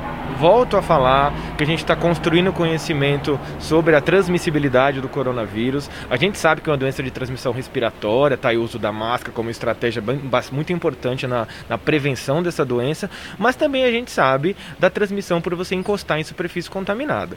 A questão é, qual é a, a magnitude dessa transmissão? Será que ela é tão efetiva quanto a questão da, da transmissão respiratória? A gente acredita que sim, mas não sabe mensurar a, o nível de, de, de, de infecção de, de superfície, mas nesse momento a gente está redobrando a atenção à higienização de superfície, nas roupas também, então pode ser sim que você possa ter uma transmissão por essa via, por encostar em superfície contaminada, isso é claro na infecção pelo coronavírus, mas em tecido, em outros, outras superfícies, a gente está avaliando o potencial.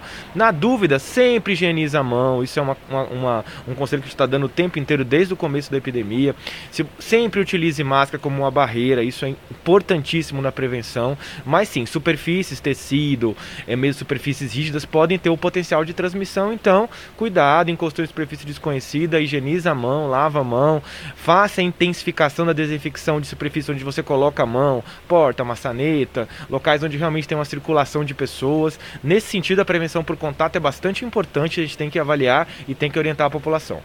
O Pedro Oliveira, que é de São Bernardo do Campo, no A B C Paulista, pergunta quanto tempo, quanto dura o período de incubação. A gente sabe isso com precisão já, doutor? E quando é o maior perigo de transmissão?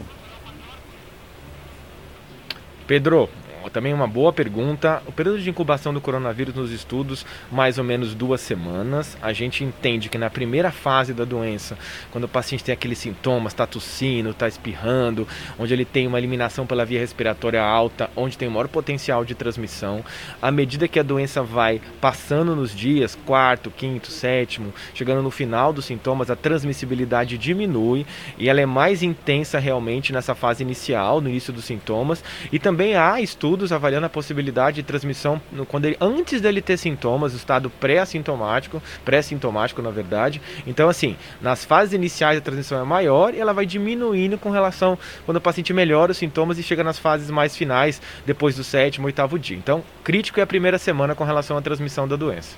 Doutor Álvaro Costa, infectologista, sempre muito gentil com a equipe do Fala Brasil, especialmente com você, nosso telespectador, nossa telespectadora. Doutor, obrigado, um abraço grande, um ótimo fim de semana. Vá mandando suas perguntas, você continua participando aqui do Fala Brasil, edição especial de sábado. Coloca o WhatsApp pra gente aí, por favor, vamos colocar na tela o WhatsApp, pro pessoal mandar outras perguntas e poder responder e ter as perguntas respondidas pelos nossos especialistas. Daqui a pouco tem mais entrevista. As cervejas produzidas em Minas Gerais vão passar por uma análise técnica para evitar novas contaminações, como as que aconteceram no caso da Baker. Pode sair daqui, do laboratório do Instituto de Tecnologia em Química, a análise que vai atestar a qualidade da cerveja produzida em Minas.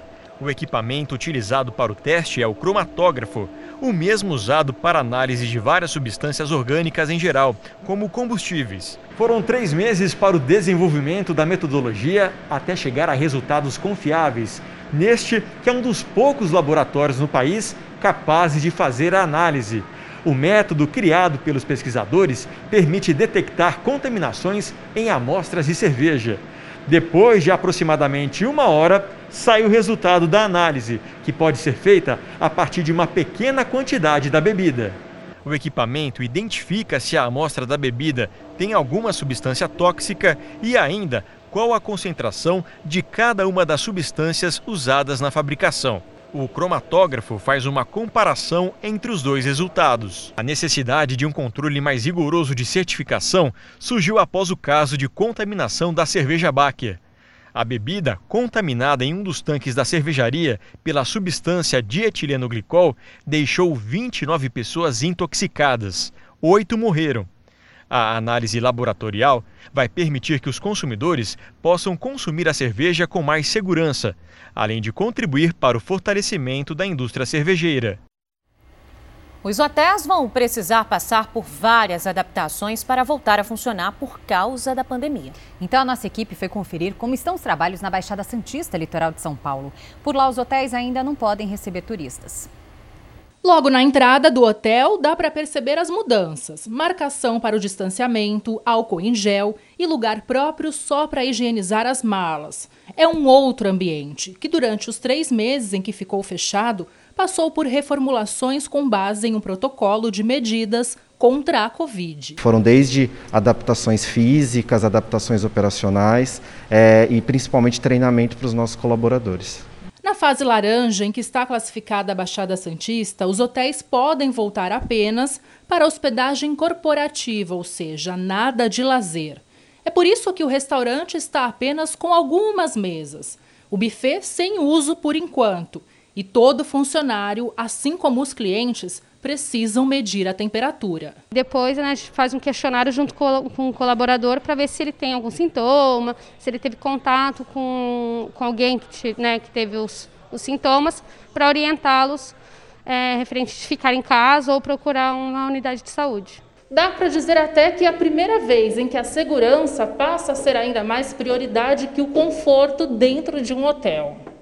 E nos quartos não é diferente, os cômodos foram reformulados. Aqui, nada de tapete. Os objetos que tinham aqui foram retirados. Os controles também, olha, todos com protetores. E na cozinha, tudo planejado para fazer a refeição aqui dentro mesmo, sem precisar sair e assim evitar o contato com outras pessoas. Para o setor, o lucro pode até não ser vantajoso como num período normal. Mas nesse momento delicado, o importante é a segurança. Nós estamos aí é, conversando com as empresas, né, para tentar entender como que elas também estão trabalhando com essa questão de restrição de viagem, para que elas saibam que já tem um hotel aqui em Santos para atender elas. Mais um pouco do Giro Tempo nesse primeiro dia de inverno, que começa oficialmente no final da tarde. Vamos a Belo Horizonte com a Raquel Rocha. Raquel, bom dia para você. Qual a previsão para esse fim de semana por aí? Olá, Lindiane, muito bom dia para você, bom dia, Mariana, bom dia para todo mundo que nos assiste. Olha só, fim de semana de temperaturas amenas aqui em Belo Horizonte e na região metropolitana.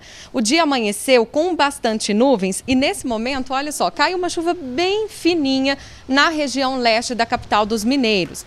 A mínima registrada hoje foi de quinze graus. Nesse momento, os termômetros marcam dezenove e a máxima chega aos vinte e cinco.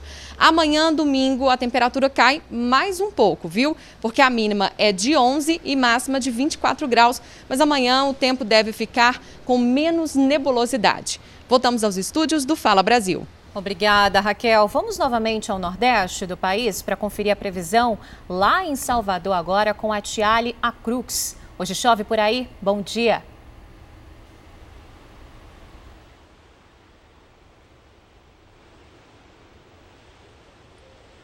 Olá, bom dia. A previsão é de chuva o dia todo. Neste momento, venta forte e o mar está agitado aqui na praia do Rio Vermelho, de onde falamos ao vivo. O tempo vai ficar fechado e há chances de trovoada.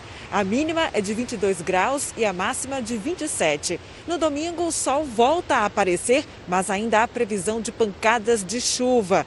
Os termômetros vão marcar vinte e dois graus no amanhecer e vinte e sete no final da tarde. Lidiane, Mariana. Obrigada, Tiale. Na Bahia também, vamos falar agora com a Camila Moraes para saber como fica a previsão em Itacaré. Camila, bom dia para você. Cenário bem diferente por aí, né? Com certeza. Bom dia para você, para todos que acompanham o Fala Brasil.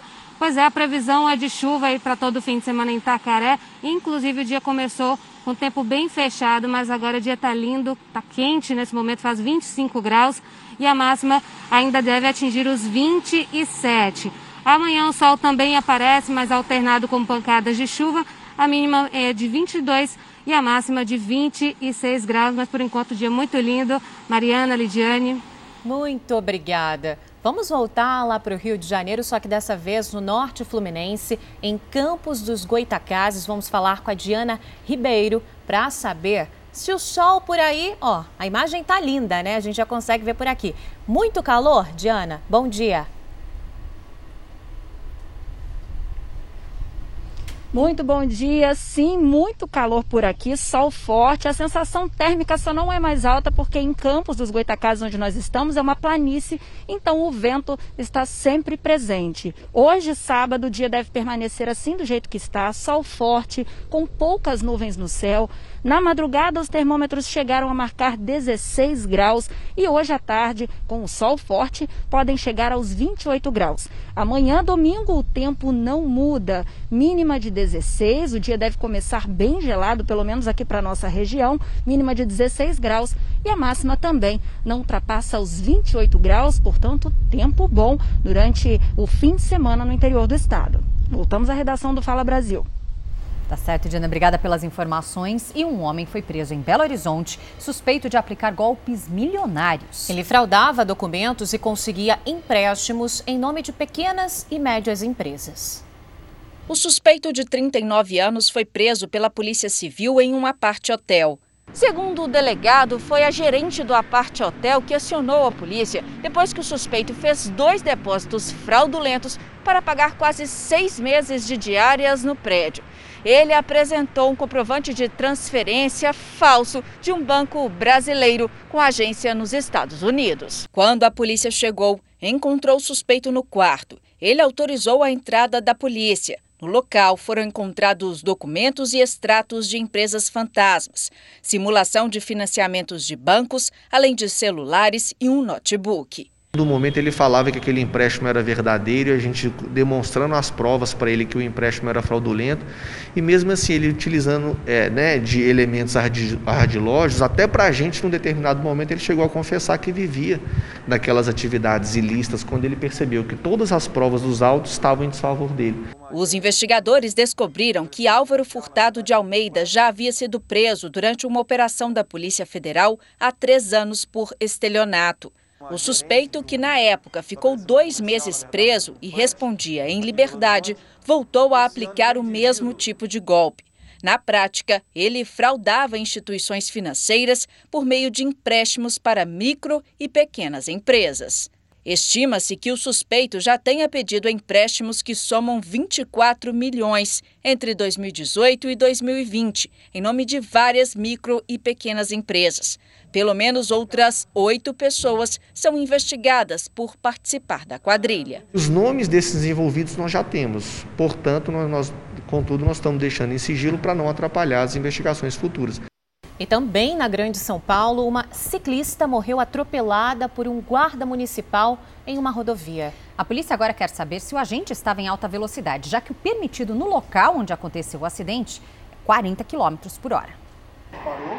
O estado que ficou a bicicleta mostra que a batida foi forte. As rodas e o quadro entortaram. A balconista Jennifer Souza Costa, de vinte e oito anos, voltava para casa quando foi atropelada nesta rodovia de Itapevi, na Grande São Paulo. O responsável pelo acidente é um guarda municipal que ia para o trabalho. Fotos mostram como ficou o veículo com o para-brisa destruído. Ele foi imprudente. A bicicleta amassou muito, cara. Tá muito amassada a bicicleta. O carro dele ficou todo destruído. O para-brisa fez um buraco no para-brisa, cara. A rodovia é quarenta por hora, cara. Esse cara estava mais que isso. Na versão dada ao delegado, o guarda municipal Charles Virgílio contou que estava aqui na rodovia quando foi surpreendido pela presença de Jennifer, que descia com a bicicleta na contramão. Ele teria tentado desviar, mas acabou acertando a vítima. A balconista não resistiu aos ferimentos. Jennifer era formada em educação física, mas trabalhava em um shopping na capital paulista. Todos os dias, ela fazia o mesmo caminho de bicicleta até a estação, onde pegava um trem para o trabalho. Não tem nem o que falar da Jennifer. Não merecia, não, uma morte trágica dessa. O guarda foi levado para a delegacia, onde fez o teste do bafômetro, que apontou negativo. O caso foi registrado como homicídio culposo, quando não há intenção de matar. O limite de velocidade no trecho da rodovia onde aconteceu o acidente é de quarenta quilômetros por hora. A polícia aguarda o resultado de laudos periciais que podem apontar se o guarda estava acima do limite permitido. Eu espero que se, se for constatada a perícia que o cara foi imprudente, né? Tava muito rápido na rodovia, que ele seja julgado. Cara, ele tem que pagar. Se ele foi, se ele tá errado, ele tem que pagar, cara. A Prefeitura de São Paulo desistiu de fazer os ônibus municipais circularem apenas com os passageiros sentados. Michele Ro- Rosa, os ônibus já voltaram a rodar com as pessoas em pé. Na verdade, em algumas linhas, isso nunca chegou a acontecer, né, Michele? Bom dia. Exatamente. Bom dia, bom dia a todos que estão nos assistindo. Agora na capital, né, depois de determinar aí que todos os coletivos só podiam circular com todos os passageiros ali sentados, a prefeitura então decidiu voltar atrás. É que, segundo as recomendações sanitárias, a Prefeitura de São Paulo alega que a posição em que o passageiro é transportado não é mais, não é o mais importante, mas sim o distanciamento entre as pessoas e principalmente o uso, né, de máscara. E é exatamente por isso que a determinação é que as pessoas evitem usar o transporte público nos momentos de pico, nos momentos em que há mais aglomeração, mas é como você mesmo disse, Mariana, antes nem mesmo isso havia acontecido, os ônibus nem sequer chegaram a circular com todos os passageiros ali sentados. Voltamos à redação do Fala Brasil. Obrigada, Michele. Você que tem redes sociais, atenção para essa reportagem. Criminosos estão aplicando um novo golpe, conhecido como sequestro digital. As vítimas têm as contas desativadas e depois os golpistas exigem dinheiro para devolver o perfil ao verdadeiro dono. Marcos Melo é fotógrafo há doze anos. Depois da câmera fotográfica, ele considera as redes sociais o principal instrumento de trabalho. Já são quase cem mil seguidores em apenas uma das páginas. Mas a principal fonte de divulgação do fotógrafo foi perdida de uma hora para outra. À noite eu estava fazendo a verificação do selo azul no próprio app do Instagram. E antes de completar, minha conta caiu. Aí eu fui digitar novamente a senha, deu senha inválida. Logo depois surgiram mensagens com algumas ofertas. Comecei a receber mensagens também de pessoas que eu nem conhecia, falando, ah, pô, tá sabendo que tua rede social caiu, eu recupero ela. oito mil reais. Em uma hora já tá ativa. Aí depois outra pessoa, cinco mil reais. Até chegou num valor aí de três mil reais. Marcos, porém, recusou todas as propostas. Se eu tenho cinco mil reais, eu, eu compro de coberta e dou comida para as pessoas na rua. Eu não vou dar para uma pessoa para recuperar uma coisa que é minha, entendeu? Então o que, que eu fiz? Fiz uma nova conta. Falei, vou começar tudo de novo. A nova modalidade tem sido chamada de sequestro digital. O ataque consiste em roubar dados virtuais de computadores, smartphones e redes sociais. Em seguida, os invasores exigem o pagamento para devolvê-los.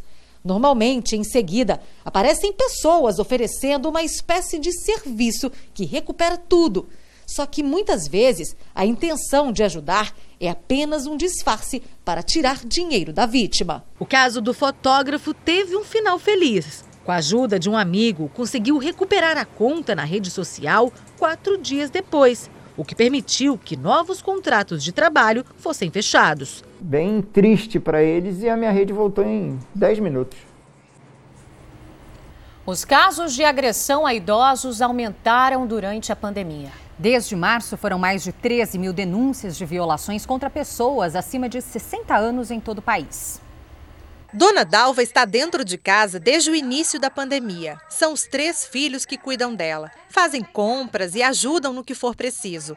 E assim, ela se sente mais segura. Geralmente, eles mesmos que estão fazendo as coisas, quando tem alguma coisa que não tem jeito, né? Aí eu vou, mas é muito raro. Muitos idosos não têm a mesma sorte de Dona Dalva. Ao invés de serem cuidados, são maltratados e muitas vezes sofrem violência dentro da própria casa. Desde que começou o período de isolamento social, o Ministério da Mulher, Família e Direitos Humanos registrou pelo Disque cem mais de treze mil denúncias de violações contra pessoas acima de sessenta anos em todo o país. A principal violência sofrida por essa população é a negligência, quase oitenta por cento do total de registros, seguida de violência psicológica, abuso financeiro, violência física e violência institucional. Dentro desses vários tipos de violência, a violência física é aquela que mais nos chama a atenção, que talvez nos aumenta a sensibilidade. Mas a violência mais comum e a mais antiga é o preconceito e a discriminação da população idosa. As violações de direitos humanos contra pessoas idosas estão distribuídas em todo o país, mas com concentração expressiva nos três estados mais populosos, São Paulo, Minas Gerais e Rio de Janeiro. Durante a pandemia, os registros têm aumentado. A Promotoria de Proteção ao Idoso reforça a importância da denúncia, que tem a garantia do anonimato. Os vizinhos, as pessoas que conhecem uma situação, elas podem fazer a denúncia com uma garantia do anonimato, né, para uma série de instituições, para a Polícia Militar, para a Polícia Civil, para a Defensoria, para o Conselho Municipal do Idoso, para a ouvidoria do Ministério Público. Está foragido o homem suspeito de matar um advogado em Belo Horizonte. Voltamos a conversar com a Raquel Rocha. Raquel, conta pra gente como é que foi esse crime. Olha, Lidiane, de acordo com a polícia, o suspeito e a vítima seriam amigos. Só que Juliano César, de trinta e sete anos, teria sido testemunha de acusação contra Tiago Fonseca, de trinta e três, em um processo que ele responde. Juliano desapareceu no dia vinte e um de maio, quando saiu de casa para um encontro. As investigações apontaram que Tiago combinou de trocar de carro com Juliano, o que, segundo a polícia, se tratava de uma emboscada. Dois homens foram presos, suspeitos de executar o crime e enterrar o corpo da vítima. A polícia investiga a motivação do assassinato e se o fato da vítima ser testemunha contra um amigo pode ter influenciado. Segundo a delegada responsável pelo caso, os dois não brigaram e aparentemente mantinham uma boa relação. Voltamos aos estúdios do Fala Brasil. Obrigada, Raquel. O ex-assessor político Fabrício Queiroz passou mal em seu primeiro dia no presídio. Ele precisou ser atendido por médicos depois de uma crise de pressão alta. Queiroz é investigado por movimentações financeiras suspeitas, realizadas quando trabalhava na Assembleia Legislativa do Rio de Janeiro.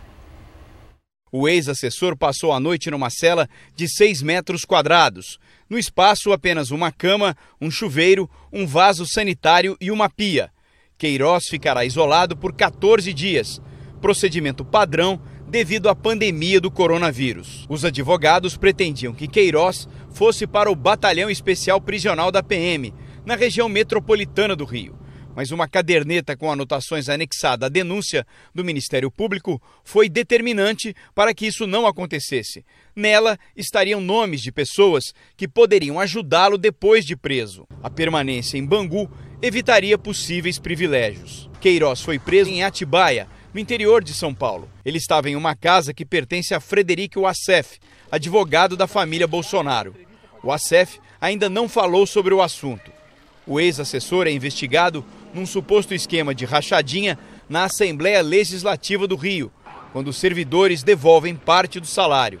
Ele trabalhava para o então deputado estadual Flávio Bolsonaro, filho do presidente Bolsonaro e hoje senador. A data para Queiroz ser ouvido pela Justiça ainda não foi definida.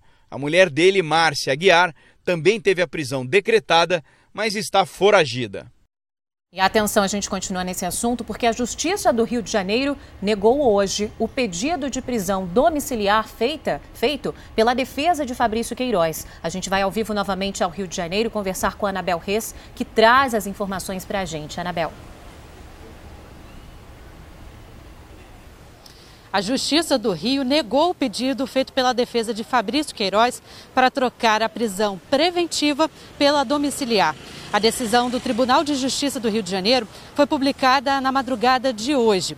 O advogado de Queiroz argumentou que o fato do cliente estar no meio de um tratamento de um câncer seria um fator importante para a libertação. Nossa equipe também tentou contato com o advogado de Márcia Aguiar, a esposa de Fabrício Queiroz, mas ele não retornou às ligações. Voltamos ao estúdio do Fala Brasil.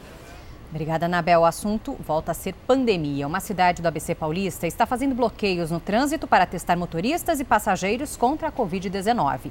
E a Michele Rosa está agora em um desses bloqueios. Michele, como é que é feito esse teste? Olha só, aqui funciona mesmo como se fosse uma blitz de trânsito, tá? Vou mostrar para vocês. Aqui atrás de mim, a gente está vendo o pessoal da saúde, junto com o pessoal da guarda municipal também. Eles colocaram os cones aqui na rua e aí vão abordando os motoristas que vão passando aqui pela avenida. Primeiro é medida a temperatura e depois verificado o nível, né, de oxigênio no sangue do motorista e dos passageiros que estão também dentro dos veículos. Quem apresentar algum tipo de alteração nesses dados é submetido ao teste contra a covid dezenove. Os bloqueios são feitos em quinze bairros aqui de São Caetano do Sul, no A B C Paulista, de segunda a sábado. O objetivo é justamente retirar das ruas as pessoas que estão infectadas. É importante a gente ressaltar que essa blitz que vocês estão vendo aqui é, faz parte de uma série de medidas que está sendo feita aqui em São Caetano do Sul justamente para testar a população. Só aqui, vinte por cento da população já foi testada. É a cidade do estado de São Paulo que mais já foi testada. Já tem mil e setecentos casos confirmados e setenta e quatro óbitos. Agora falando a nível de Brasil mesmo, segundo o Ministério da Saúde, o país passou da marca de um milhão de casos de covid dezenove, com um milhão trinta e dois mil novecentos e treze infectados. O número de mortos chega a quarenta e oito mil novecentos e cinquenta e quatro, sendo que mil duzentos e seis foram registrados aí só nas últimas vinte e quatro horas. Mas, por outro lado, ainda de acordo com o boletim do Ministério da Saúde, quinhentos e sete mil e duzentos pacientes já estão curados e quatrocentos e setenta e seis mil setecentos e cinquenta e nove seguem em acompanhamento. Voltamos aos estúdios do Fala Brasil. Um problema no WhatsApp fez informações desaparecerem do aplicativo de mensagens. O assunto repercutiu tanto que ficou entre os mais falados nas redes sociais. Ao entrar nas conversas, as informações exibidas logo abaixo do contato, como online, visto por último, digitando e gravando áudio, simplesmente sumiram. Muitos usuários ficaram confusos e acharam que era uma nova atualização. Rapidamente, o assunto se tornou o mais falado em todas as plataformas das redes sociais e ganhou inúmeros memes. Esse usuário brincou: "Eu agora, sem saber se a pessoa está me ignorando ou não." Já esse outro comemorava e fez um comparativo. O início de um sonho deu tudo errado. O WhatsApp confirmou que foi um problema pontual, que já foi resolvido, e reforçou que a falha não afetou o envio de mensagens. Olha, como você sabe, hoje é dia de esclarecer todas as dúvidas sobre a pandemia, mas não apenas as questões médicas, também a retomada da economia, isso é muito importante para todos. Teremos especialistas ao vivo, até meio-dia, para esclarecer tudo que nós precisamos saber. E um dos nossos convidados é o diretor da Associação Brasileira de Bares e Restaurantes, o Rodrigo Goulart. Então envie sua pergunta pelas nossas redes sociais ou pelo WhatsApp e participe. O número é onze, nove nove, sete sete nove, sete sete sete sete. O estilo único no jeito de se vestir, dançar e cantar fez de Sidney Magal um dos cantores mais populares do Brasil. Agora, com setenta anos, completados ontem, o cantor tem um novo amorzinho, uma netinha. As músicas dele até hoje estão na boca do povo. Quero, quero ver ela sorrir, quero ver ela cantar, quero ver o seu corpo dançar sem parar. Quem nunca ouviu o clássico dos clássicos, Sandra Rosa Madalena? Quero ver o seu corpo dançar sem parar. Meu sangue ferve por você. Ah. Te amo. O meu sangue bebe por você. Sucessos que fazem de Sidney Magal um dos cantores mais populares e queridos do Brasil. Eu amo as músicas dele, ele não perdeu a sensualidade, né? O estilo inconfundível na dança e nos figurinos fez Magal estourar nos anos setenta. As fãs ah, iam ao delírio e faziam loucuras. Olha, desde sempre. Você tem uma ideia, eu tinha um cordão de ouro maciço e que era feito com as joias que eram derretidas das fãs. O cantor se aventurou no cinema. Aliás, no filme mais famoso, ele interpretou um amante latino. Quer mais vida real que isso? Acha que as mulheres vão cair de beijos em cima de você? Não necessariamente.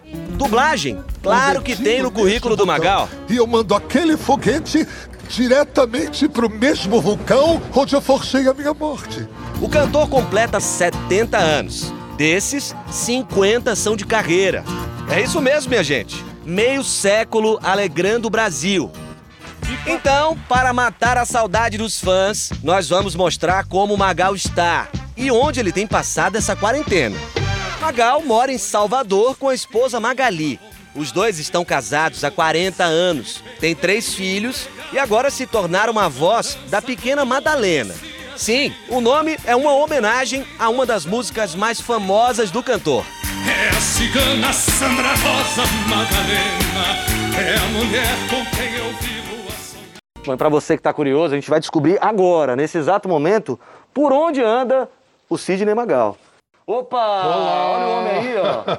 ó Tudo bem? Tem que falar assim agora, né? Tudo bem, Magal? Tudo. Desculpa atrapalhar você. Nada, aqui. É cumprimento de índio agora, cumprimento, né? De Tudo hal. De how. Longe.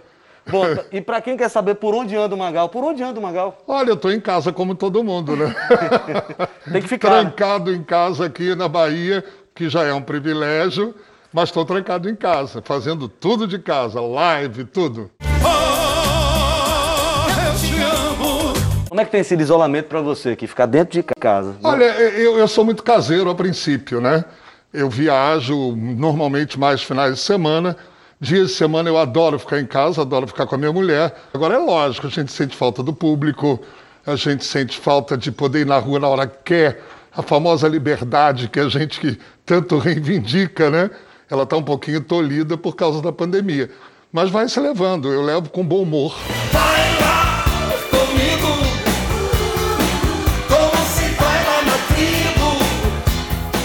Nessa pandemia, o Sidney Magal, dono de um rebolado inconfundível, não tem feito os inúmeros shows que está acostumado. Mas aqui a sala da casa dele, como vocês podem ver, se tornou um show, né? À parte. Não está faltando live por aqui. É complicado, o que fica faltando é o aplauso e o calor do público, então é muito complicado.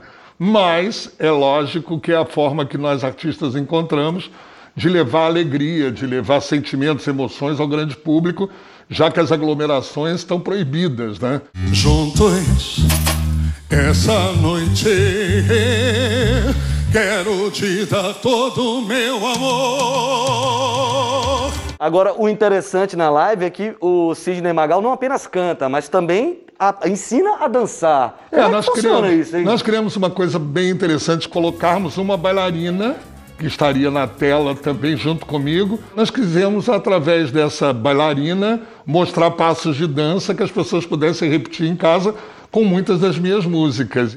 Dentro de mim mantenho acesa uma chama que se inflama se ela está perto de mim.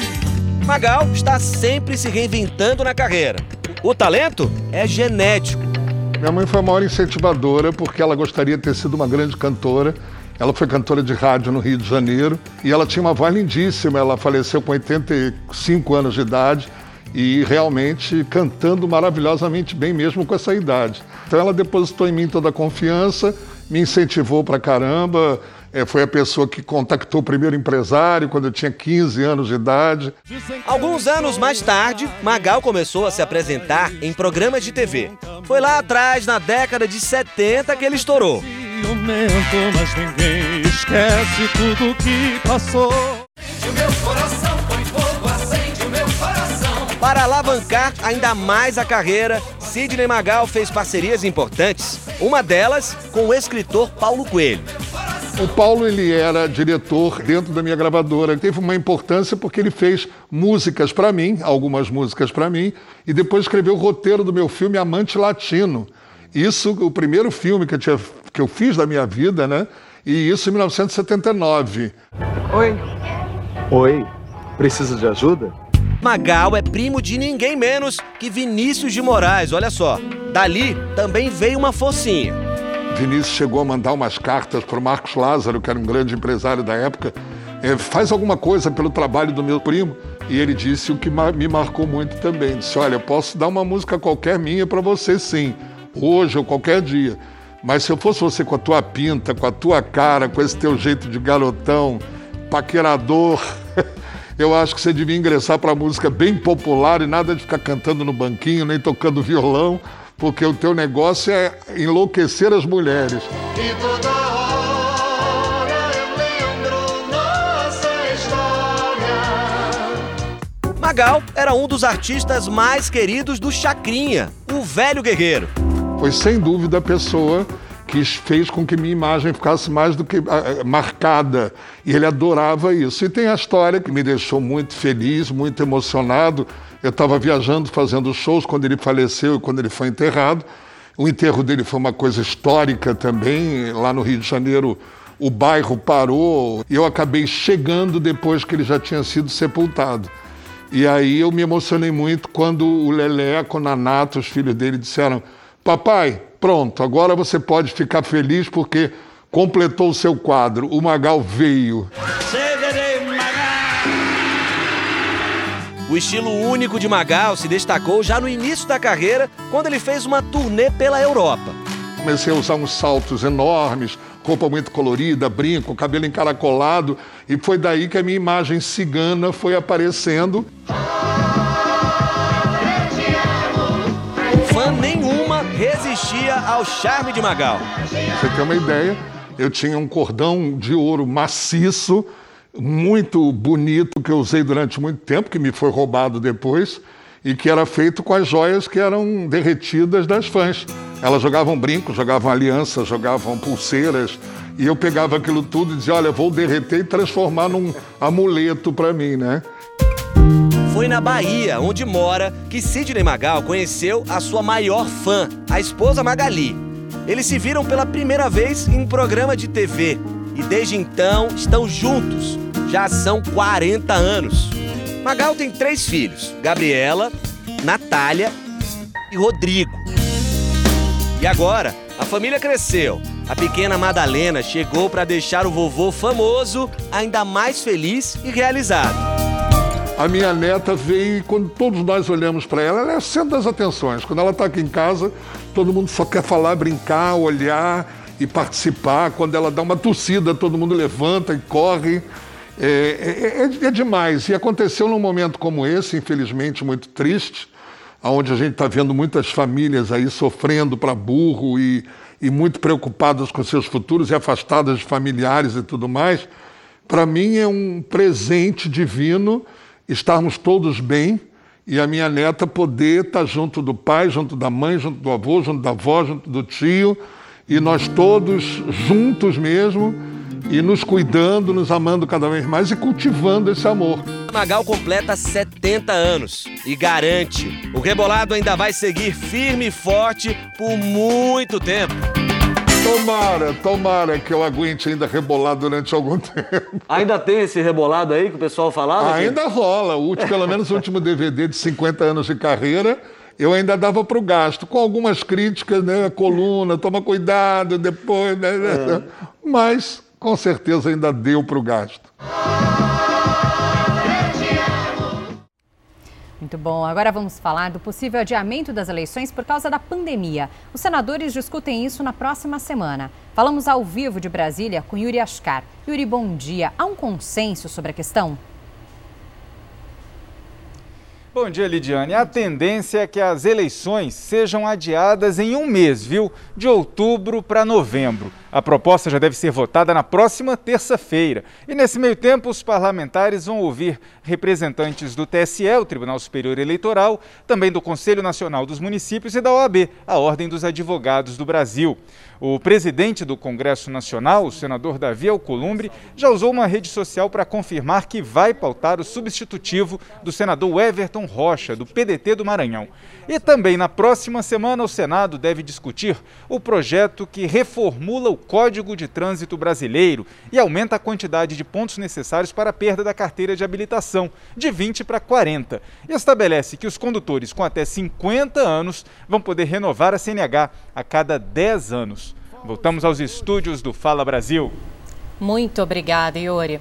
Um professor de Salvador, na Bahia, teve uma ideia criativa para combater o racismo. Ele criou um desafio para expor comportamentos racistas com a gravação de vídeos que repercutiram bastante nas redes sociais.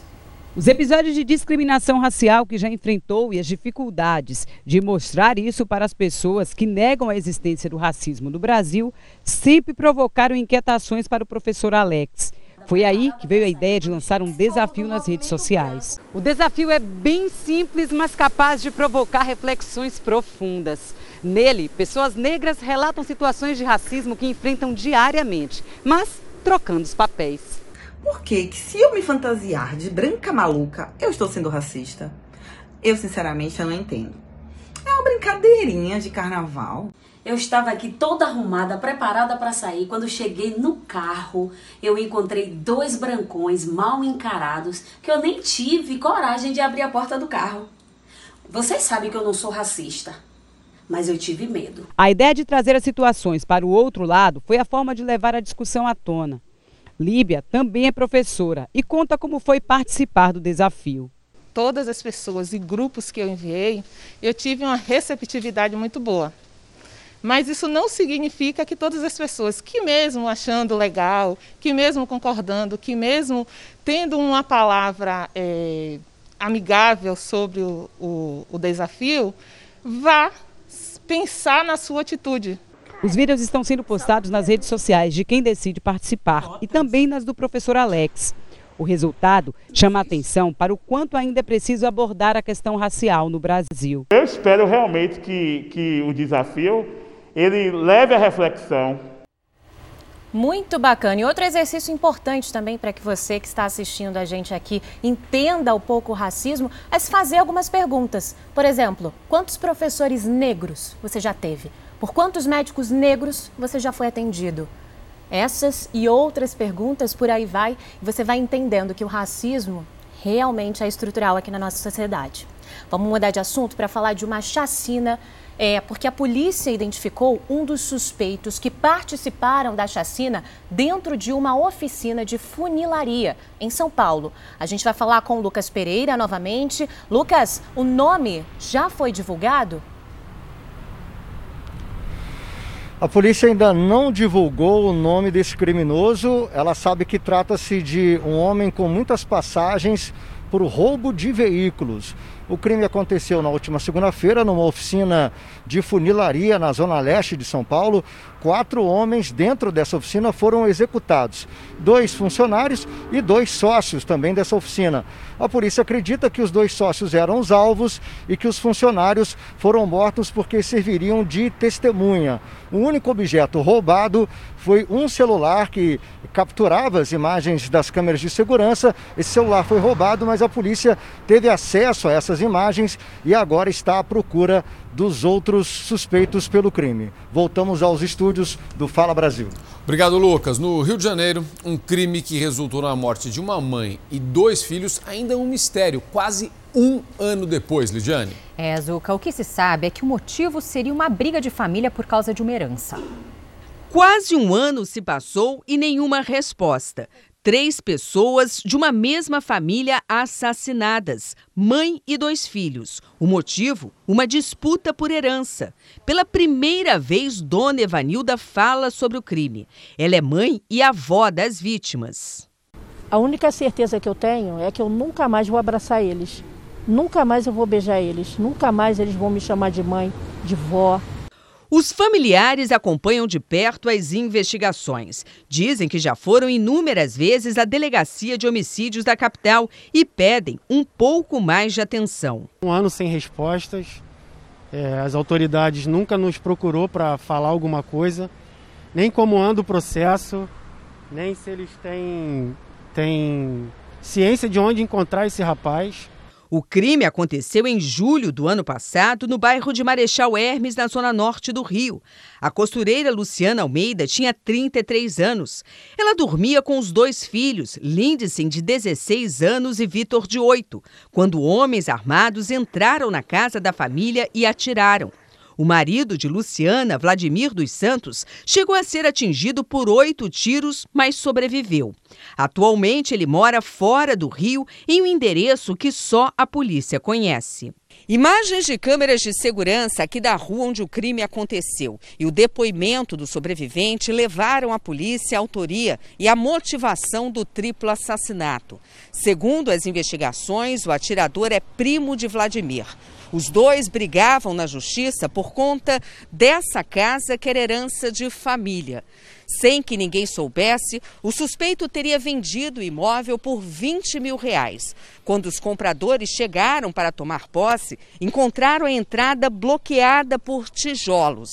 Irritado, o suspeito teria prometido vingança. Dona Ivanilda não perde a esperança de ver a morte da filha e dos netos solucionada.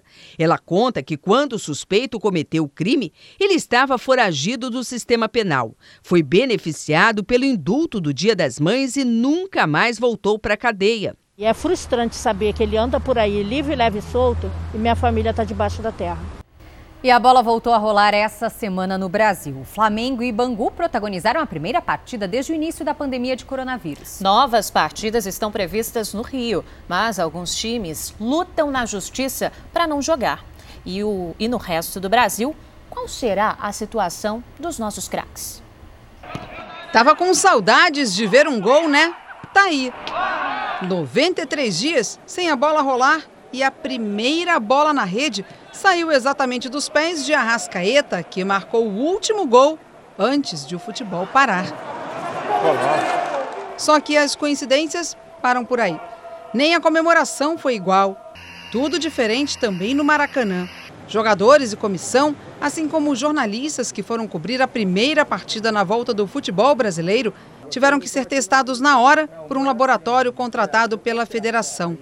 Todos deram negativo e seguiram então para a última fase do protocolo. Os rubro-negros entraram para o aquecimento já sem máscara. Jogadores do Bangu só tiraram em campo. O posicionamento no banco de reservas era o mais fiel retrato do distanciamento social, como no minuto de silêncio em respeito às vítimas do novo coronavírus. Claro que algumas escorregadas do protocolo já eram esperadas, como no calor do jogo, um abraço na comemoração do segundo gol do Flamengo, de Bruno Henrique, que teve assistência direta de Gabigol. Só o Bangu se manteve fiel ao esquema, se fechou na defesa, mas não evitou o terceiro gol. Pedro Rocha marcou o primeiro dele com a camisa do Flamengo. Foi uma sensação indescritível para mim fazer meu primeiro gol com a camisa do Flamengo, e ainda por cima no Maracanã. É muito importante para mim, mais um sonho realizado. O Flamengo foi o primeiro clube carioca a voltar a treinar, a entrar em campo para costurar a volta do campeonato que agora soma setenta e seis jogos e que ainda tem um futuro incerto. Vasco e Macaé confirmaram a partida para o domingo. Já Fluminense e Botafogo recorreram à justiça. Com as partidas marcadas para o dia vinte e dois, os dois clubes não só ameaçam não entrar em campo, mas o futuro da competição. O ponto de interrogação também ronda os clubes do Sul. Grêmio e Internacional foram os primeiros do Brasil a voltar aos treinos e os primeiros a recuar. Pararam de novo. A Federação Gaúcha pensa na retomada do gauchão a partir de dezenove de julho. Só falta bater o martelo, porque as normas bem rígidas já estão propostas. Disputas com redução do número de estádios, limitação nas delegações, duas baterias de cinquenta testes e restrições até nas concentrações. O Paulistão trabalha a data de jogos para o fim de julho e início de agosto, porque ainda algumas regiões, como Ribeirão Preto, estão na fase vermelha do combate ao coronavírus. Os treinos devem voltar dia primeiro de julho. Frustrando um pouco as expectativas da Federação Paulista, que costurava a volta das atividades nos C Tês a partir dessa semana, no mais tardar na próxima. Até porque os times já tinham um protocolo definido e esperavam só a liberação dos agentes de saúde e do governo estadual, o que já aconteceu.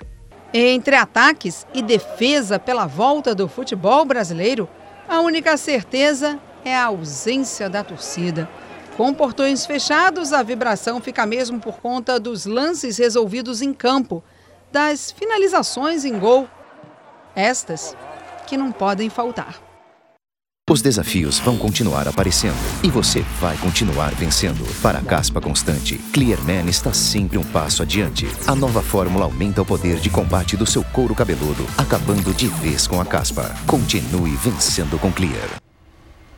A morte de um jovem de dezoito anos ainda não foi esclarecida um ano e meio depois. Lucas Azevedo Albino foi baleado no Rio de Janeiro. A suspeita é de que os tiros foram disparados por quatro policiais militares. A mãe não se conforma e hoje vive para conseguir a punição dos culpados pela morte do único filho. Laura perdeu o filho há um ano e seis meses, mas a dor continua. É como se o tempo não tivesse passado. Você não dorme, você escuta, você escuta um grito de mãe, você sempre acha que é o seu que está gritando. É como você não dormisse esperando todos os dias ele voltar. Lucas Albino, de dezoito anos, foi morto em janeiro de dois mil e dezoito, dentro da comunidade em que morava em Costa Barros, na zona norte do Rio.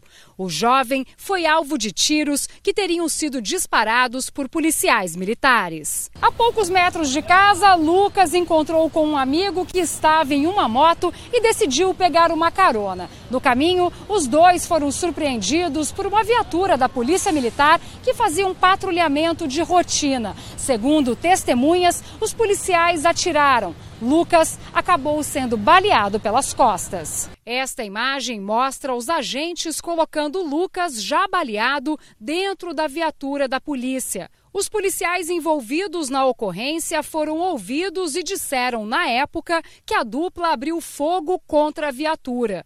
De lá para cá, houve apenas uma audiência e até hoje Laura aguarda o dia do julgamento dos acusados. Deram sessenta dias para a conclusão do inquérito. sessenta dias já se foi, né? Há muito tempo.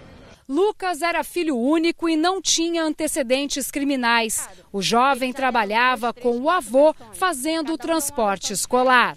Laura, que há seis anos luta contra um câncer, diz que não vai parar enquanto não houver justiça.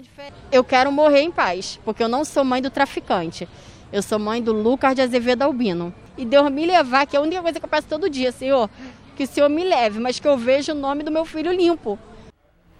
Um inquérito está em andamento na Polícia Militar. A assessoria da corporação informou que os policiais envolvidos foram afastados do serviço nas ruas. Já o Ministério Público afirma que o caso está em fase de investigação e que, por isso, não foi apresentada denúncia à Justiça. A capacidade de testes para o novo coronavírus está pouco a pouco aumentando no Brasil. Agora as farmácias do Rio de Janeiro também começaram a realizar testes rápidos. Mas esse tipo de teste indica apenas se a pessoa já tem anticorpos. Não revela se foi ou não contaminada. E o alerta dos especialistas é que qualquer que seja o resultado, os cuidados devem continuar. A Prefeitura fez um decreto que regulamenta testagem rápida em estabelecimentos como drogarias, consultórios, clínicas médicas, laboratórios e postos de coleta do município. Nós notificamos ao Ministério da Saúde. Dando positivo, a gente direciona ela para o médico, para o médico estar avaliando melhor, porque precisa de outros exames para poder fechar o diagnóstico. Essa drogaria na zona norte do Rio já começou a realizar os testes. O ambiente desse, do estabelecimento tem que ter uma área reservada, é, a sala ela tem que estar arejada. Após cada atendimento, o farmacêutico vai precisar fazer a higienização do ambiente. O resultado, como o nome já diz, é bem rápido. Em até quinze minutos, a pessoa já sabe se o organismo desenvolveu anticorpos de defesa contra a covid dezenove. Por esse motivo, só é indicado a partir do oitavo dia de sintomas. Vale lembrar que esse tipo de teste não detecta se a pessoa está ou não infectada, mas sim se já teve contato com o coronavírus. É importante que o interessado entre em contato por telefone com o estabelecimento, já que cada local é responsável pelo próprio agendamento. Os valores variam de acordo com cada estabelecimento. É importante lembrar que, independentemente do resultado, os cuidados com a higiene devem ser os mesmos. Se seu teste deu negativo, você deve continuar com as medidas, de, com as medidas de, de, de restrição.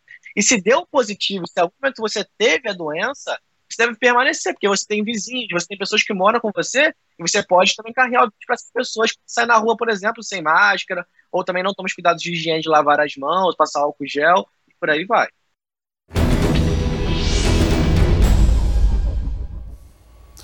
O aumento de casos de covid dezenove em lugares onde o comércio reabriu tem feito os leitos de U T I ficarem lotados. Para explicar melhor o que pode ser feito para amenizar estes problemas, está conosco hoje o imunologista Fábio Fernandes. Doutor Fábio, bom dia, obrigado pela presença mais uma vez. Sempre muito esclarecedora a sua participação aqui no Fala Brasil. Doutor, há uma preocupação. De que maneira nós podemos nos proteger para que esta reabertura, que já começou em todo o Brasil, em vários cantos do Brasil, possa ocorrer de forma forma segura para reduzir os riscos, doutor? Bom dia. É, bom dia. Obrigado mais uma vez por participar, é uma honra. É, é, a gente tem que tomar bastante cuidado, tem que ter uma estratégia. Não existe a menor dúvida que tem que ter uma estratégia. O estado de São Paulo é grande, tem vários municípios com fases diferentes da doença. Então nós temos que, primeiro, é, não pode parar de forma alguma a higienização, para o uso do álcool gel, o uso da máscara, que são fundamentais. Mas também cada região, cada cidade tem que ter o seu plano, tem que ter um plano já traçado de liberação. Então nós temos que ver o que é prioritário, quais são as coisas, cada fase, como está sendo feito em outros países. Na Inglaterra, por exemplo, está sendo feito assim, são cinco níveis de abertura, porque ainda não chegamos no pico, muito provavelmente não chegamos no pico. Então uma abertura agora pode ser bastante perigosa. Oh, doutor, uh, importante, há muitos esforços para criar uma vacina. É, é, é o que está todo mundo esperando, doutor. E a gente fica sempre com essa informação, com essa expectativa. Eu leio várias coisas, aliás, todos os dias eu leio as informações da vacina porque, honestamente, é a minha maior expectativa. A gente está perto disso, doutor, porque na, nas primeiras entrevistas, nas primeiras conversas, a gente falava, não, só no meio do ano que vem. Ontem à noite mesmo eu estava lendo da possibilidade de vacina chegar ainda ao Brasil, vacina feita fora do Brasil, chegar ao Brasil ainda no segundo semestre, portanto, este ano. A gente está antecipando essa possibilidade, doutor? Então, nós temos no mundo cerca de cento e trinta vacinas sendo estudadas, né? E nós, se a gente passa um pouco na história, assim, a vacina, talvez a vacina mais rápida tenha saído em quatro anos, né? Mas hoje nós estamos num momento onde a informática total, né, a internet, a computação, os estudos em imunologia muito avançados, a velocidade está sendo muito rápida. Talvez o gargalo aí, o que vai dificultar um pouquinho, são os testes clínicos.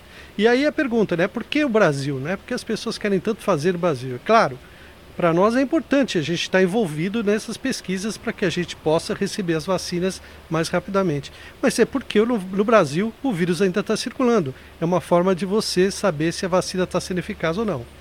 Doutor, vamos lá. Vamos às, às perguntas dos nossos telespectadores, pessoal participando ativamente. Um abraço ao nosso Ayrton Brito, de Natal, no Rio Grande do Norte. Diz que está curtindo o Fala Brasil durante o repouso na quarentena, durante a quarentena. Ele também contou que está há dezenove dias confinado depois de contrair o coronavírus. Ele quer saber se após esse prazo ele estará imune mesmo. Doutor, eu acho que essa é uma das maiores dúvidas do pessoal. Quem já teve, doutor, está imune mesmo, doutor?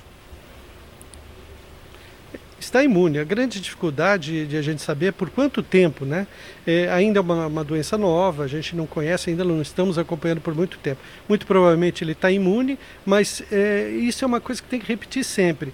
Mesmo as pessoas que já estão imunes, que já passaram pela doença, não devem relaxar na higiene, na utilização de máscaras. Lembrar que também pode ser levado pelo contato. E, e isso é muito importante, porque senão esse relaxamento também passa a ser perigoso. Quanto tempo vai ficar imune, a gente ainda não sabe. Quanto tempo a vacina vai dar imunidade, a gente não sabe. Vamos aprender, né, doutor? Vamos descobrir. A Marta, aqui de São Paulo, fez uma pergunta interessante aqui. Ela disse que ficou quatro dias sem paladar e olfato. Depois voltou.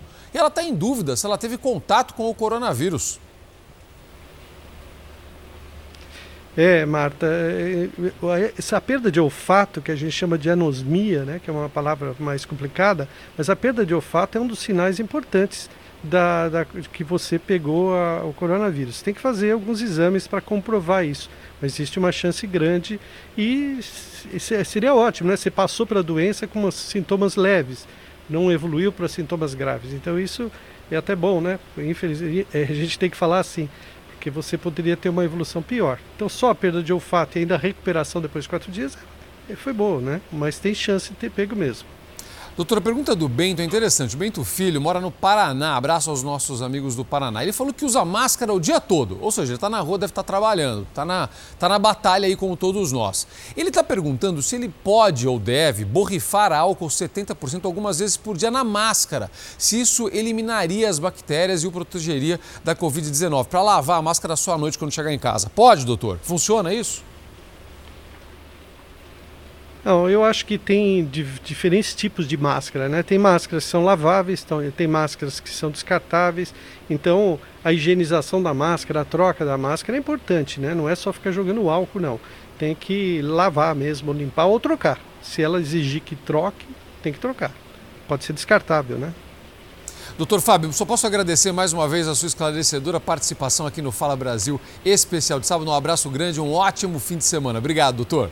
A gente segue com o Fala Brasil e daqui a pouquinho teremos outros especialistas. Vá participando, mandando as suas perguntas. Daqui a pouco a gente vai falar sobre reabertura do comércio focado em bares e restaurantes. Falamos muito sobre isso, a gente vai focar bastante nos preparativos que estes estabelecimentos estão fazendo para poder retomar as atividades. Então vá mandando as suas perguntas que a gente vai repassar aos nossos convidados. A Justiça mandou isolar as aeronaves usadas na operação que acabou com a morte do menino João Pedro no Rio de Janeiro. Anabel Reis, qual o motivo dessa decisão? O Ministério Público alegou a necessidade de preservação das provas. A ordem judicial obriga as autoridades policiais a fornecerem o local onde essas aeronaves estão, quais são e em que momento das, da operação elas foram utilizadas. A decisão também obriga que essas aeronaves fiquem em depósitos da Polícia Federal, da Secretaria de Estado da Polícia Civil e da Polícia Militar, sem qualquer manipulação ou tipo de uso, até que as perícias necessárias sejam efetuadas. O João Pedro, de quatorze anos, foi atingido por um tiro de fuzil em casa quando brincava com os primos. Agora a polícia quer saber de onde partiu o tiro que matou o adolescente. Voltamos ao estúdio do Fala Brasil. O caso João Pedro realmente chama atenção, um caso envolto aí de muitas dúvidas e também questionamentos. A gente precisa mesmo que esse caso se resolva, né, e seja investigado.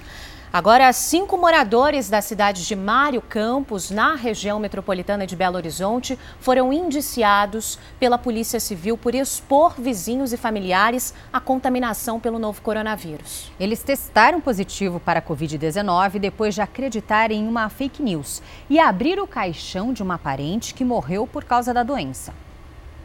As cinco pessoas indiciadas são todas de uma mesma família e estavam reunidas em uma cerimônia fúnebre de uma senhora de noventa e dois anos. Elas testaram positivo para a covid dezenove depois de abrirem o caixão de uma parente vítima do novo coronavírus. Isso aconteceu na cidade mineira de Mário Campos, na região central do estado, no final do mês de abril. A polícia ainda não sabe por qual motivo e nem em qual momento a urna foi aberta. Segundo o delegado de Mário Campos, responsável pelas investigações, uma das suspeitas para a abertura do caixão é a de que os parentes teriam acreditado em notícias falsas, as chamadas fake news. Segundo a Polícia Civil, as pessoas que abriram o caixão foram identificadas e assinaram um termo de responsabilidade para cumprimento do isolamento social. Mas elas desobedeceram à recomendação sanitária. Desses cinco parentes que testaram positivo para o covid dezenove, nenhum deles é, foram encontrados em seus locais declarados para é, enfrentarem esse período de quarentena. Os cinco indiciados que não tiveram a identidade revelada vão responder pelo crime de infração de medida sanitária preventiva, previsto no Código Penal. E atenção, lei seca no Paraná. O governo do estado proibiu a venda de bebidas alcoólicas após as dez horas da noite. É, Zucatelli, é a forma que o governador encontrou aí e ele acredita que essa seja uma maneira de evitar que acidentes aconteçam e que as vítimas ocupem leitos de hospitais. Segundo o decreto, as aglomerações causadas pelo consumo de bebidas alcoólicas aumentam a transmissão do novo coronavírus. E por causa disso, a venda de bebidas com álcool está proibida a partir das dez horas da noite em todo o Paraná. A medida, segundo as autoridades, reduziria o número de acidentes de trânsito envolvendo motoristas bêbados. O consumo de álcool em ruas e até postos de combustíveis também está proibido por pelo menos quatorze dias. Outro decreto publicado pelo governo do Paraná cria medidas apenas para as cidades da região metropolitana de Curitiba. O comércio de rua só poderá funcionar de segunda a sexta, das dez da manhã às quatro horas da tarde, e os shoppings do meio-dia às oito da noite. Durante os fins de semana, deverão permanecer fechados.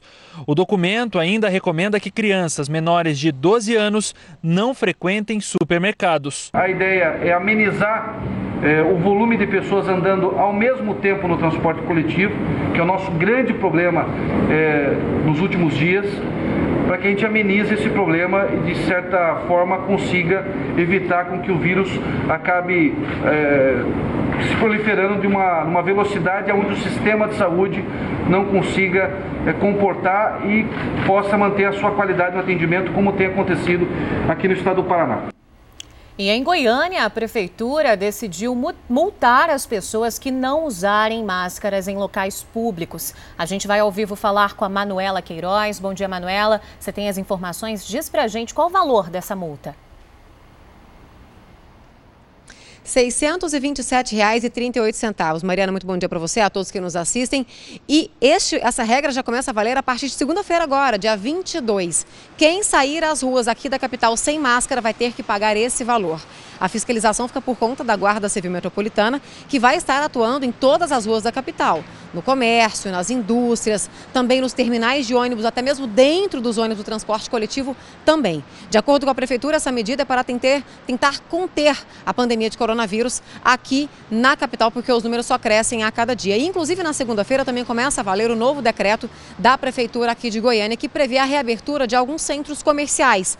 Galerias, shoppings, camelódromos, lojas de rua voltam a funcionar a partir de segunda-feira. A exceção é para a região da 44 quarenta e quatro, que é um polo atacadista que reúne milhares de pessoas todos os dias, que começa a funcionar só na outra semana, no dia trinta. E também ainda não voltam a funcionar as academias, escolas, bares e restaurantes. Voltamos ao estúdio do Fala Brasil. Obrigada, Manuela. Em Pernambuco, o governo anunciou que vai antecipar a reabertura do comércio. A partir de segunda-feira, templos religiosos também poderão reabrir, seguindo as medidas de segurança e distanciamento social. Para reabrir as portas, muitas mudanças foram feitas, começando pelo acesso. O distanciamento está demarcado no chão. Foi criado um fluxo de entrada e saída para evitar aglomeração. O tapete higieniza a sola do sapato. Dentro desse shopping, até a escada rolante e o elevador tem limite de pessoas. Pelo decreto, os shoppings têm que reduzir a capacidade para apenas trinta por cento. Lá fora, uma pessoa vai ficar fazendo essa contagem de quantas pessoas estão entrando. Aqui no corredor pode circular uma pessoa para cada dez metros quadrados. Mas dentro das lojas o cálculo é outro. É de uma pessoa para cada vinte metros quadrados. Por isso, cada estabelecimento ganhou um adesivo como este, para indicar quantos clientes podem ficar lá dentro ao mesmo tempo. A higienização foi reforçada e em vários lugares é possível encontrar álcool em gel. Cada lojista também criou protocolos específicos, dependendo do tipo de produto. Os nossos produtos estão sendo higienizados. Sempre que um cliente vier e quiser provar o produto, a gente vai pedir que antes dele provar, ele higienize a mão dele. E após a utilização do boné, a gente vai dar uma borrificada com álcool em gel. A questão das roupas. As roupas, o cliente provar, a gente vai deixar a roupa em quarentena por dois dias. Então, se o cliente vier provar roupa, a roupa a gente coloca em quarentena, então a gente está mantendo aquelas roupas que a gente tenha mais de uma, para poder outra peça ficar para outro cliente provar. Mesmo com a retomada, a praça de alimentação vai continuar fechada. Comida aqui só por delivery ou coleta, serviços que já estão funcionando. Também na segunda-feira vão reabrir as lojas do comércio de rua com mais de duzentos metros quadrados. Os locais menores já estão abertos desde a semana passada. A construção civil, que está hoje com metade da capacidade, também avança de fase no plano de retomada. A partir de segunda-feira, cem por cento dos trabalhadores voltam às atividades. Está chegando o prazo final para a declaração do imposto de renda. Voltamos a conversar ao vivo com o repórter Yuri Ascar em Brasília. Yuri, o prazo é até o fim do mês e desta vez não deve ser prorrogado, certo? Isso mesmo, viu? Depois de adiar esse prazo por dois meses, agora a entrega da declaração do imposto de renda deste ano, o governo não cogita uma nova extensão. O prazo vence no dia trinta desse mês. E a avaliação na equipe econômica é de que com a retomada dos escritórios e empresas, em grande parte das cidades brasileiras, não há mais necessidade de postergar a data final. Até ontem a Receita já havia recebido quase vinte milhões de declarações e a expectativa é que trinta e dois milhões sejam entregues. O melhor caminho para tirar todas as dúvidas é acessar o site oficial da Receita Federal, receita ponto economia ponto gov ponto br. Voltamos aos estúdios do Fala Brasil. Tá aí as dicas. Obrigada, Yuri. Uma cidade inteira enganada por um homem. Ele convidava pessoas a fazer investimentos, prometendo retornos altíssimos. É, para se desconfiar, né, Mariana? Mas com a pandemia, o dinheiro parou de entrar e a pirâmide financeira que ele organizava ruiu. Quase todos os investidores perderam dinheiro. São prejuízos estimados em cerca de duzentos milhões de reais. Em Lorena, no interior de São Paulo, Samuel fez a vida. Passou a ser dono de lojas, postos de combustíveis, uma construtora e muitos imóveis. Empresário bem-sucedido, boa prosa, acima de qualquer suspeita. Agora é acusado de um golpe que pode levar boa parte da cidade à falência. Samuel atraía pessoas comuns que tinham economias, prometia pagar juros altos para quem investisse no grupo de empresas dele. Mas em abril, alegando dificuldades financeiras por causa da pandemia, Samuel suspendeu os pagamentos e também as atividades do grupo. Depois, desapareceu, deixando um rombo de mais de duzentos milhões de reais. O Ministério Público tem o entendimento de que se trata de uma pirâmide financeira. Pirâmide é um modelo de negócio ilegal que funciona assim. A pessoa entrega o dinheiro pensando estar fazendo um investimento, mas, na verdade, parte do valor é usada para pagar os juros de quem já estava no negócio. A outra parte vai para o bolso do golpista. No mês seguinte, esse cliente, sem saber, deixa a base da pirâmide e sobe um degrau. Passa a receber o suposto juro que, na verdade, é o dinheiro dos novatos que estão entrando. As vítimas só se dão conta que foram enganadas quando a pirâmide estoura, como explica essa promotora pública de Lorena. Ou o chefe da pirâmide, né, o cabeça, entende que aquele valor todo que ele já conseguiu é o suficiente e aí ele desaparece. O que não parece ter sido o caso é, aqui. Ou porque pessoas deixam de ingressar. A trajetória do seu Samuel aqui em Lorena, interior de São Paulo, começou nessa casinha branca, pequena, que hoje está demolida. Aqui ele trabalhava como amolador, isso mesmo, amolando alicates, facas, tesouras, qualquer tipo de objeto cortante. O povo conta que com o dinheiro ganho como amolador, ele comprou um terreno, loteou e começou a fazer mais dinheiro. Ele reinvestiu esse dinheiro ganho no terreno e continuou trabalhando aqui, passando a ser representante de uma marca de cosméticos, dessas de catálogo que se vende de porta em porta. Aqui mesmo, ele resolveu montar uma loja com esses produtos e passou a chamar pessoas para trabalhar com ele, formando um verdadeiro exército de vendedores, fazendo ainda mais dinheiro. Com a venda de cosméticos cada vez mais robusta, seu Samuel precisou de mais produtos, logo de mais espaço. Aí se mudou para este outro imóvel, aqui também no centro da cidade. Aqui, com mais lugar para os produtos, manteve a loja e deu início a uma outra atividade, oficializou o empréstimo e o investimento para as pessoas do município. Aqui, as pessoas assinavam contratos que garantiam a elas um bom rendimento do dinheiro por mês e até num período como dois anos, por exemplo. Ele dizia que se você investisse o dinheiro com ele em dois anos, essa grana poderia aumentar em até duzentos por cento. Samuel chegou a ser um dos maiores revendedores dessa marca de cosméticos no país. Acredite, o trabalho rendeu a ele prêmios, viagens e reconhecimento. Mas a parceria acabou quando a multinacional descobriu que Samuel estava usando a marca dela para atrair investidores para as empresas dele. Era tudo na base do caderninho, até ele formalizar esse negócio em dois mil e dezessete. Samuel abriu uma empresa chamada S F O, iniciais do nome dele.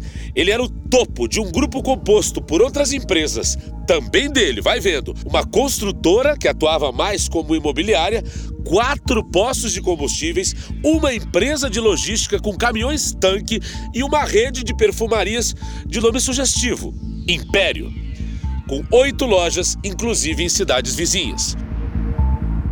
Essa advogada representa pessoas que investiram quase meio milhão de reais com o Samuel.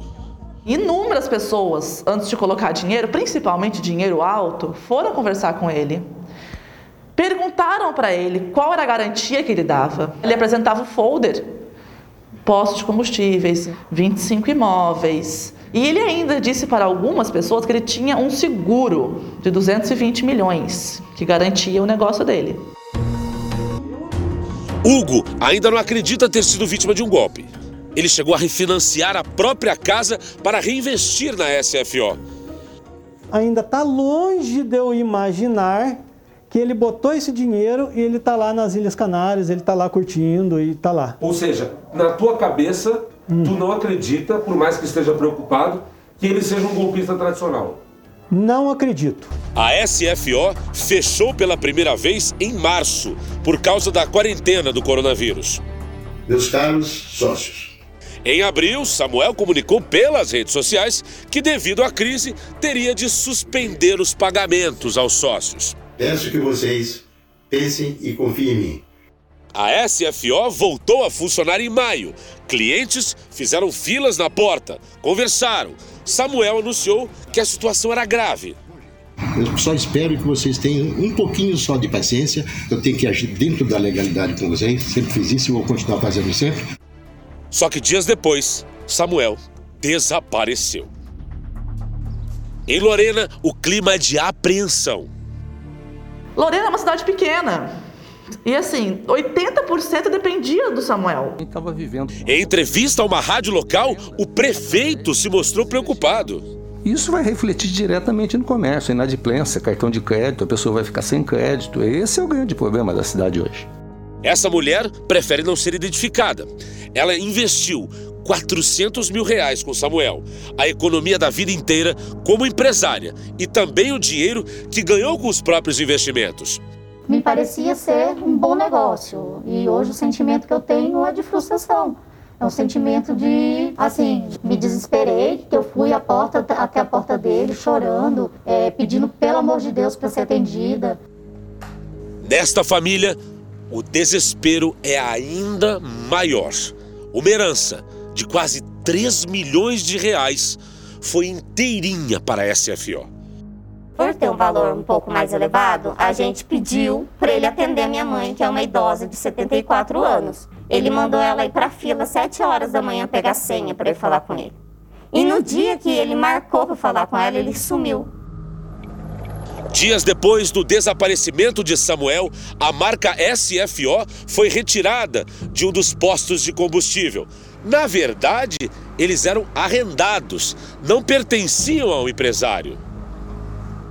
No caso das perfumarias, elas simplesmente foram fechadas. Desde então, Samuel não foi mais visto na cidade. Não atende os telefones. Parentes e amigos dizem não saber onde ele está.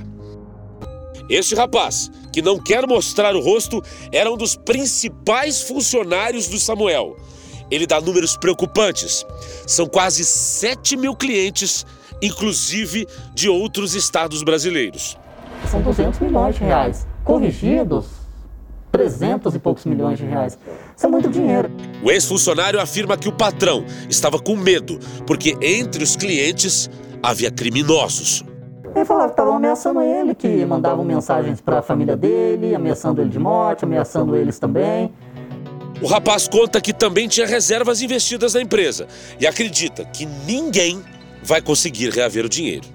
O que sobrou da S F O hoje são vinte e poucos imóveis entre casas e terrenos, que, mesmo que venda isso por um milhão de reais cada um, pensando positivo, isso não vai cobrir nem, não vai cobrir nada. Então, aonde que ele vai arrumar dinheiro para pagar essas pessoas?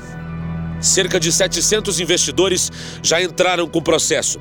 A justiça bloqueou os bens da S F O, mas nas contas bancárias, menos de um milhão de reais foi encontrado. Atenção, bares e restaurantes estão entre os mais afetados pela crise da pandemia. No Rio de Janeiro, um grupo de moradores se juntou em uma campanha para ajudar os empresários do setor. O carro-chefe é a feijoada. Hum, só de olhar dá água na boca. E os pratos à base de camarão, hein? Que delícia! É, mas tudo que é feito aqui neste restaurante na Praça da Bandeira é para entrega. E aquele velho clima de casa cheia não existe mais. Já são quase três meses com o salão assim, vazio. Este é o cenário em praticamente todos os bares e restaurantes do Rio. Prejuízo para os comerciantes, saudade para os frequentadores mais assíduos. E pensando em como os clientes mais apaixonados poderiam ajudar no meio dessa crise, foi criada a campanha Eu Visto a Camisa do Meu Bar. A camisa veio para ajudar até num sentido de uma força, da gente ver que os clientes estão é, comprando, estão querendo ajudar. Neste outro bar, na mesma rua, o salão também está fechado. Cadeiras e mesas recolhidas. O local não está aberto ao público, mas ninguém deixa de correr atrás. Os pedidos não param, tudo por telefone. É o jeito de driblar a crise. Quando começou a quarentena, que começou todo o problema da pandemia, eu achei imediatamente que eu ia quebrar. Em contrapartida, os clientes têm apoiado bastante essa, essa movimentação de delivery, eles abraçaram muito a causa, essa coisa de apoio ao pequeno comércio, compra do pequeno. Pelo menos aqui na nossa comunidade local aqui funcionou, o pessoal está apoiando bastante. Na cozinha, ritmo acelerado para dar conta de tantos pedidos. Os motoboys não têm do que reclamar. Motoboy não, motoguel. A crise colocou todo mundo na rua. E eu de comissária de bordo, agora estou nas entregas também junto com meu marido. Apesar da crise, o clima é de otimismo. A campanha não só ajudou a manter os negócios, como estreitou ainda mais os laços entre comerciantes e clientes. A distância, ironicamente, aproximou a gente. A gente está mais unido agora, isso é bem legal. Com tanta notícia ruim e tal, e no meio disso você vê que é legal o que você está fazendo, que está dando resultado. Você vê um propósito, uma luz no fim do túnel, né? Vamos dizer assim.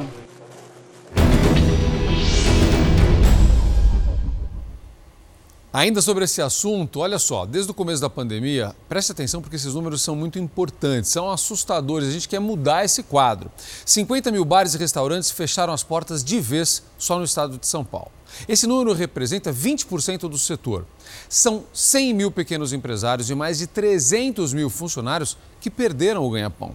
Para explicar melhor a situação, está com a gente, participando ao vivo desta edição do Fala Brasil, o diretor da Associação Brasileira de Bares e Restaurantes, o Rodrigo Goulart. Rodrigo, obrigado pela presença, obrigado pela participação, seja bem-vindo ao Fala Brasil. Rodrigo, o que precisa ser feito, o que já está sendo feito e o que precisa ser feito para que outros empresários, para que outros bares e restaurantes não fechem as portas? Olá, Celso, bom dia, prazer estar aqui falando sobre o nosso setor. É muito importante que a gente tenha, além da prorrogação da M P, que já está sendo discutida no Congresso Nacional, também a questão dos financiamentos. Muito tem sido falado dos financiamentos, mas pouquíssimos empresários do setor tiveram acesso a esses financiamentos. Então não é só a M P novecentos e trinta e seis que será a grande solução aí para que esse número dos vinte por cento já dos, dos estabelecimentos no Brasil É, não aumente. Então é por isso que a gente tem tentado, buscado aí esses financiamentos junto às instituições financeiras.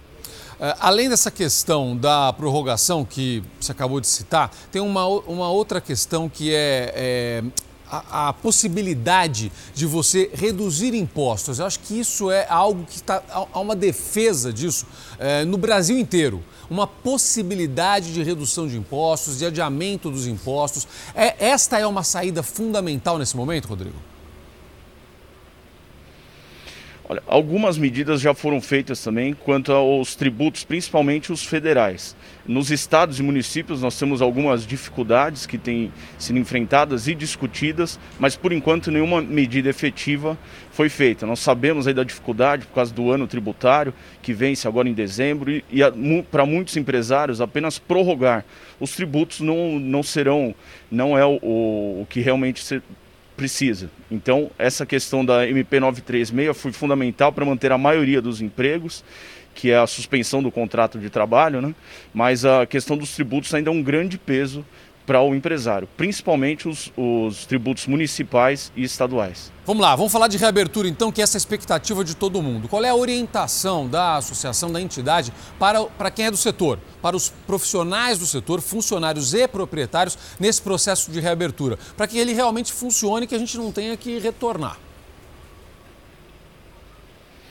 Olha, foram apresentados vários protocolos, a Abrazel apresentou seus protocolos, onde possui no site da Abrazel, em todas as redes sociais, e temos feito as divulgações desses protocolos para que os proprietários tenham todos os cuidados com seus clientes, funcionários e terceirizados também. Vai desde desses princípios básicos de álcool gel, máscaras, as face shields também, como também o pedido aos, funcionários, aos clientes, que eles não se aglomerem, procurem é, ter nos restaurantes apenas as pessoas que já são do seu convívio, com o risco é, que eles já conheçam, né, o risco conhecido que eles já têm. E nós sabemos que numa possível retomada aí, que a gente tem torcido e trabalhado para que seja breve, também a diminuição da ocupação nos salões. Há discussões aí entre trinta por cento e quarenta por cento da ocupação dos salões, que poderão ser aí na primeira fase da retomada, mas a gente acredita aí que em, em pouco tempo, a gente espera que em pouco tempo essa retomada venha acontecendo, apesar de que a gente sabe que ela será gradual, né? E sempre muito com o pé no chão, e temos que ser realistas aí que o, os próprios clientes estarão receosos com essa volta. É isso, é verdade, é verdade. A retomada do comércio não depende apenas das portas abertas, né? A população precisa ter segurança para fazer isso. É importante essa, essa questão. A Cláudia de Teresina, vamos às perguntas dos nossos telespectadores. Ela é do Piauí, disse que tem um bar perto de casa com cerca de cinco metros quadrados. Ela quer saber se pode atender mesmo sendo tão pequeno. Olha, Celso, a orientação dos governos estaduais e municipais tem sido é, a porcentagem da ocupação. Então, esse de cinco metros quadrados, nós precisamos ver qual é a ocupação é, máxima desse local e por volta de trinta a quarenta por cento da ocupação máxima que será permitida. Vai depender, lógico, do decreto municipal ou estadual que seja, que vale o mais restritivo. Lá, tem mais uma pergunta aqui, ela é dona de um buffet. Coloca na tela a pergunta da Sandra, daqui de São Paulo. Ela falou que é dona de um buffet, está perguntando se o negócio dela entra nesta mesma categoria de, no processo de reabertura de bares, similares restaurantes. Se tem uma data para voltar a funcionar? Olha, Celso, ainda não há previsão dos buffets de festas como eventos também. Não é considerado um bar ou restaurante, porque nós temos aí é, um, outro, um outro tipo, um outro setor, que também as entidades representativas já estão trabalhando para que volte, mas não há nem previsão nem para bar, restaurante e também para buffets de festas infantis ou para eventos também. Tem sido discutido todos esses protocolos, mas já há uma previsão aí de que com certeza essa questão da ocupação será um requisito mínimo para esse retorno. Esse é o Rodrigo Goulart, diretor da Abrazel, Associação Brasileira de Bares e Restaurantes. Rodrigo, obrigado pela sua presença, pela sua participação aqui no Fala Brasil. Todos estamos torcendo muito para uma rápida retomada da economia e isso precisa ser feito com segurança, como você bem nos explicou. Um abraço, um ótimo dia para você. Mari, Lide. Obrigada, Zuca. Empresários de Porto Alegre recorreram à Justiça para tentar reverter o decreto de restrições na cidade. A estimativa é de que, por lá, já são três mil estabelecimentos de portas fechadas. Portas fechadas. E uma dura realidade para dois mil e vinte. Primeiro semestre, com certeza. Primeiro semestre está perdido. O cenário do Sérgio é o mesmo de tantos outros empresários de Porto Alegre. Ele, que tem duas lojas na cidade, revela preocupação com o momento. As contas já estão já estão vencendo, uh, os fornecedores têm que ser pagos, o, a, o desemprego, infelizmente, vão acontecer se continuar do jeito que está, não vai ter como os empresários segurar. O que vale para um, vale para todos os grandes comércios. Segundo dados da Prefeitura da capital, cinco mil e trezentas lojas foram atingidas com o fechamento. E a solução pode vir nos tribunais. Diante desta situação, a Federação das Câmaras de Dirigentes Lojistas do Rio Grande do Sul ingressou com um mandado de segurança. A ideia é conseguir, na Justiça, a reversão da medida imposta pela Prefeitura de Porto Alegre e, consequentemente, a liberação para a abertura de todas as lojas, que tiveram que fechar no último decreto. Uma das alegações do presidente da F C D L é que as grandes empresas que têm um maior poder financeiro teriam maior facilidade para seguir as determinações das autoridades. Se o pequeno empresário, que tem um pequeno negócio, ele consegue fazer esse controle conforme o protocolo da Organização Mundial da Saúde, conforme o Ministério da Saúde, imagina o grande, que tem mais condições, ele vai fazer com muito mais facilidade. Essas lojas já estão adequadas, estão com toda a proteção necessária para os clientes virem até ela e se sentir à vontade e com segurança, com toda a higiene necessária para as pessoas ficarem com segurança dentro do estabelecimento. E os shoppings de Goiânia já se preparam para receber os clientes na reabertura das lojas na próxima segunda-feira. E a população vai encontrar várias mudanças nos centros de compras. Depois de três meses fechados, foi dia de limpar a poeira e organizar tudo nos shoppings da capital. Um decreto da Prefeitura de Goiânia autorizou a reabertura na próxima segunda-feira de shoppings, galerias e lojas em geral. A equipe de limpeza correu contra o tempo para deixar tudo pronto para receber os clientes. Ao chegar num shopping, por exemplo, a primeira coisa que o cliente vai encontrar é essa barreira de contenção. Isso para controlar o acesso dos clientes. Outra coisa também é esse tapete sanitizador, onde um funcionário vai jogar esse produto o tempo todo para que a pessoa pise por aqui e depois entre na loja. Mas não é só isso não. Ao entrar aqui, ele vai ter que passar também por esse equipamento super moderno, que é um equipamento que mede a temperatura corporal. Daqui sim, aí ele já pode entrar. Já entrando aqui no shopping, ele vai encontrar espalhado por todo o estabelecimento esses dispensers com álcool setenta por cento. Tudo isso para garantir a segurança de clientes, colaboradores e também dos lojistas. Para isso, nós criamos e seguimos aí rigidamente um protocolo com mais de quarenta iniciativas para que essa segurança seja sentida e percebida por todos eles. Aqui, todas as medidas de segurança estão sendo tomadas. Na escada rolante, a sinalização foi feita para que a distância de segurança seja obedecida. Todos os móveis também estão sendo sinalizados. Até na cancela, o cliente não toca mais no botão para tirar o ticket. Ele sai automaticamente. Fernanda é dona de uma loja no shopping e não sabe como vai ser esse novo momento de reabertura.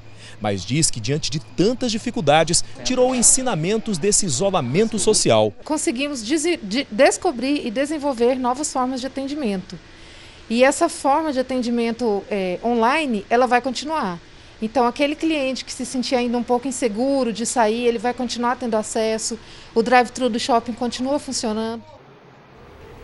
E por falar em atendimento online, os comerciantes realmente estão tendo que se reinventar durante essa pandemia. Até drinks online estão sendo vendidos. Os carrinhos de pipoca agora estão estacionados na frente da casa da dona Inês. Antes eram eles que garantiam o sustento da autônoma. Ela teve que se adaptar. Investiu no modo delivery e improvisou um espaço na garagem para vender as famosas pipocas e outros quitutes. A gente tinha uma série de festas, né, agendada até dia vinte de agosto. E depois, com essa pandemia, nós tivemos que mudar tudo. Aos cinquenta e nove anos, ela vê essa mudança com otimismo. Por causa disso, eles estão mais unidos e encararam juntos o novo modelo de negócios. O Luiz é eletricista e agora está se descobrindo na cozinha. Um dom que foi herdado da mãe, que sempre foi do ramo alimentício. Bom, eu trabalhava em cozinha industrial, né, manutenção.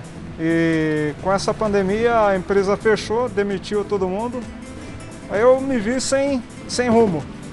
E foi a oportunidade que a minha irmã pegou, me convidou para vir para cá e estou aqui. Os preços variam de cinco a trinta reais. Quem quiser uma caixa completa com itens variados também pode encomendar. As embalagens são feitas por um amigo da família que é decorador e também está desempregado. Quem também está se reinventando nesse momento de pandemia é o Mário. Ele entrega drinks nas casas das pessoas e toda a produção acontece no fundo aqui de casa. Quem auxilia é a namorada. Os dois fazem a entrega e, quando a demanda está muito alta, pedem até a ajuda de um amigo. Já era uma ideia que a gente não colocava em prática por conta da logística ser muito complicada.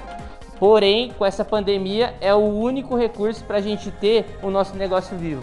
Em pleno isolamento social, a alternativa chegou em boa hora. Na verdade, foi uma sacada muito boa que eles tiveram, o Mário e o André, e nessa pandemia eu acho que todos têm que se reinventar, né? Ajuda a gente também, porque a gente não pode sair. É, o ideal é a gente sempre ficar em casa e eles estão sempre ajudando a gente aí na entrega. E daqui a pouco, logo depois do Fala Brasil, tem Love School, a escola do amor. O programa traz dicas para um relacionamento saudável nestes tempos de isolamento social. Uma mulher dedicada ao relacionamento, que trabalha dentro e fora de casa. Um homem fiel e esforçado, que não deixa faltar nada para a família. Mas será que esposa perfeita, mais marido exemplar, é igual a casamento de sucesso? Você fala, fala, fala, não escuta nada do teu. Daqui a pouco, não perca. Descubra com os nossos professores o que o seu parceiro espera de você. Escola do Amor ao vivo, durante a quarentena. Já, já. O Ministério Público Federal recomendou que seja revogado o decreto que prevê lockdown exclusivo para indígenas. Sobre esse assunto, a gente conversa agora com a Priscila Amaral, que está em Belém. Priscila, bom dia para você. Qual o motivo dessa solicitação? Olá, muito bom dia também a todos que acompanham o Fala Brasil. Então, os Ministérios Públicos Federal e Estadual enviaram uma recomendação à Prefeitura de Pau d'Arco para revogar o decreto que impõe bloqueio total apenas para os indígenas. Segundo a decisão, confinar as comunidades é uma atitude racista e passível de violência contra os indígenas. Esse decreto foi imposto pela Prefeitura de Pau d'Arco para evitar a disseminação da covid dezenove, já que alguns índios morreram por causa da doença. Mas, se for mantido, os Ministérios Públicos recomendam que o lockdown seja alterado para que todos os moradores do município de Pau d'Arco cumpram o confinamento obrigatório e não apenas os indígenas. Voltamos ao estúdio do Fala Brasil. Obrigado. Olha só, agora é oficial, o ator Mário Frias é o novo secretário especial da Cultura. A nomeação foi publicada numa edição extra do Diário Oficial da União neste fim de semana.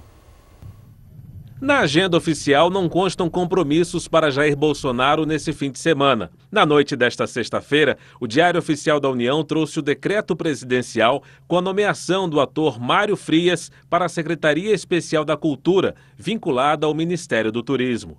Já no Ministério da Saúde, uma portaria traz ações discutidas entre a pasta, o Conselho Nacional de Secretários e Secretarias Municipais de Saúde. Mas o poder de decisão caberá às autoridades locais de saúde. A portaria estabelece orientações gerais quanto à prevenção, controle e mitigação da transmissão da covid dezenove. A portaria destaca que qualquer plano de retomada das atividades deve ocorrer de forma segura, gradativa, planejada, regionalizada, monitorada e dinâmica, e traça diretrizes para diferentes setores da sociedade. Na educação, a dificuldade é encontrar um consenso para nomear um ministro interino da pasta. Cotado para a função, o secretário executivo Antônio Paulo Vogel enfrenta a resistência da ala ideológica do governo por ter trabalhado na gestão do petista Fernando Haddad na Prefeitura de São Paulo. O ex-ministro Abraham Weintraub também enfrenta uma ameaça aos planos de assumir um cargo na sede do Banco Mundial. O senador Fabiano Contarato usou uma rede social para anunciar que protocolou um pedido de apreensão do passaporte de Weintraub. Isso porque o ex-ministro da Educação é investigado pelo S T F no inquérito que investiga a produção e divulgação de fake news, notícias falsas. O ex-ministro já afirmou que pretende deixar o Brasil com a família o quanto antes, sob a alegação de supostas ameaças que estaria sofrendo. É, mas atenção, ele já deixou, na verdade, informação agora há pouco. O irmão do ex-ministro Abraham Weintraub, Arthur Weintraub, publicou numa rede social que o ex-ministro já está nos Estados Unidos. Solidariedade que faz a diferença. Muitas famílias carentes estão precisando de apoio neste momento de crise. A campanha S O S Famílias do Sertão está levando ajuda às famílias mais afetadas pela pandemia no Nordeste. E já tem muita gente colaborando. Se você ainda não contribuiu, aponte seu celular para o Q R Code que está na tela. Se preferir, entre no site S O S famílias do sertão ponto org. Seja solidário, participe, faça sua doação e ajude a quem realmente precisa. O Instituto Federal do Rio de Janeiro está à beira de ser despejado do prédio onde funciona em Belford Roxo, na Baixada Fluminense. A Câmara dos Vereadores a- aprovou uma medida para, pagar, para pegar de volta o terreno doado à escola, sete anos atrás. A unidade atende quatrocentos alunos em cursos de economia criativa. O Instituto Federal de Educação, Ciência e Tecnologia é a única unidade pública de formação tecnológica de Belford Roxo. As aulas no campus começaram em dois mil e dezesseis. Hoje, cerca de quatrocentos alunos estudam aqui. Mas, por decisão da Prefeitura, eles podem ser despejados. Se isso aqui fechar, eu nem imagino para onde que iriam os nossos cursos, para onde nós iríamos. A unidade oferece cursos de produção criativa. O terreno onde funciona o Instituto foi doado pela Prefeitura há sete anos. Mas a Câmara dos Vereadores de Belford Roxo aprovou um projeto de lei da gestão atual que revoga a doação.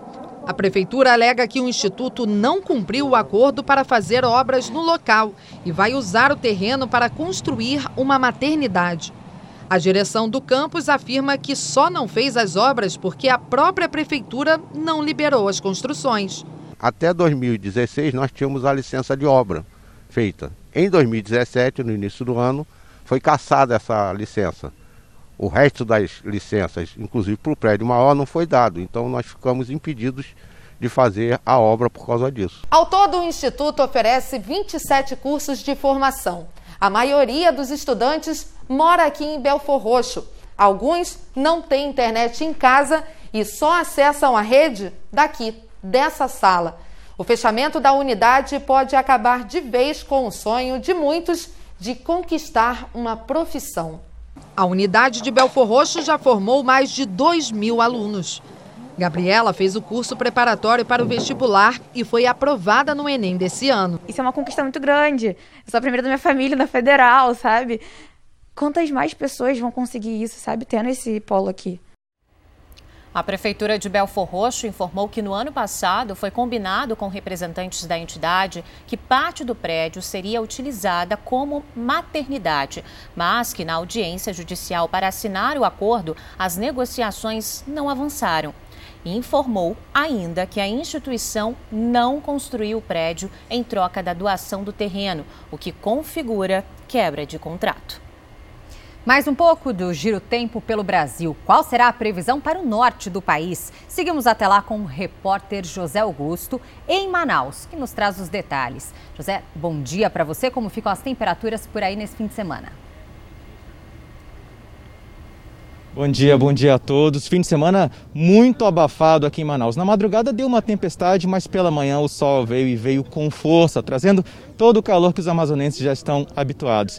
As temperaturas nesse sábado devem chegar aos trinta e três graus, com previsão de chuva no fim da tarde. Para o domingo a previsão é a mesma. Muito calor, muito sol na parte da manhã e chuva. Previsão de chuva no finzinho da tarde. Nosso Teatro Amazonas fica sempre muito mais bonito com esse céu azulzinho de fundo. Bom dia para vocês, Mari e Lidiane. Lindo mesmo, José. A paisagem, o céu também está limpinho. E chegou a hora de conferir a previsão do, no litoral de São Paulo com a Paola Viana. Paola, vai ter sol aí na Baixada Santista hoje? Vai ter sol sim, aliás, o sábado já amanheceu ensolarado aqui na Baixada Santista, vai ser um final de semana de muito sol e calor. Mas, por causa da pandemia ainda do novo coronavírus, as pessoas não vão poder curtir a praia como realmente gostariam. Aqui em Praia Grande, por exemplo, olha, o acesso à faixa de areia ainda continua proibido, mas o jeito tem sido aproveitar esse dia lindo que faz aqui no litoral de São Paulo do calçadão. A Prefeitura de Praia Grande e de outras cidades também aqui da Baixada Santista já liberaram o acesso à orla, mas desde que as pessoas usem máscara. E olha, é bom mesmo seguir as recomendações, porque esse sábado vai ser assim, de tempo bom, muito sol e calor, e também a mesma previsão para este domingo, em que as temperaturas podem variar entre vinte e trinta e dois graus. Lidiane e Mariana. Obrigada, Paola. Do litoral paulista para Goiânia, quem está lá é a Manuela Queiroz. Manu, como fica o tempo por aí nesse fim de semana?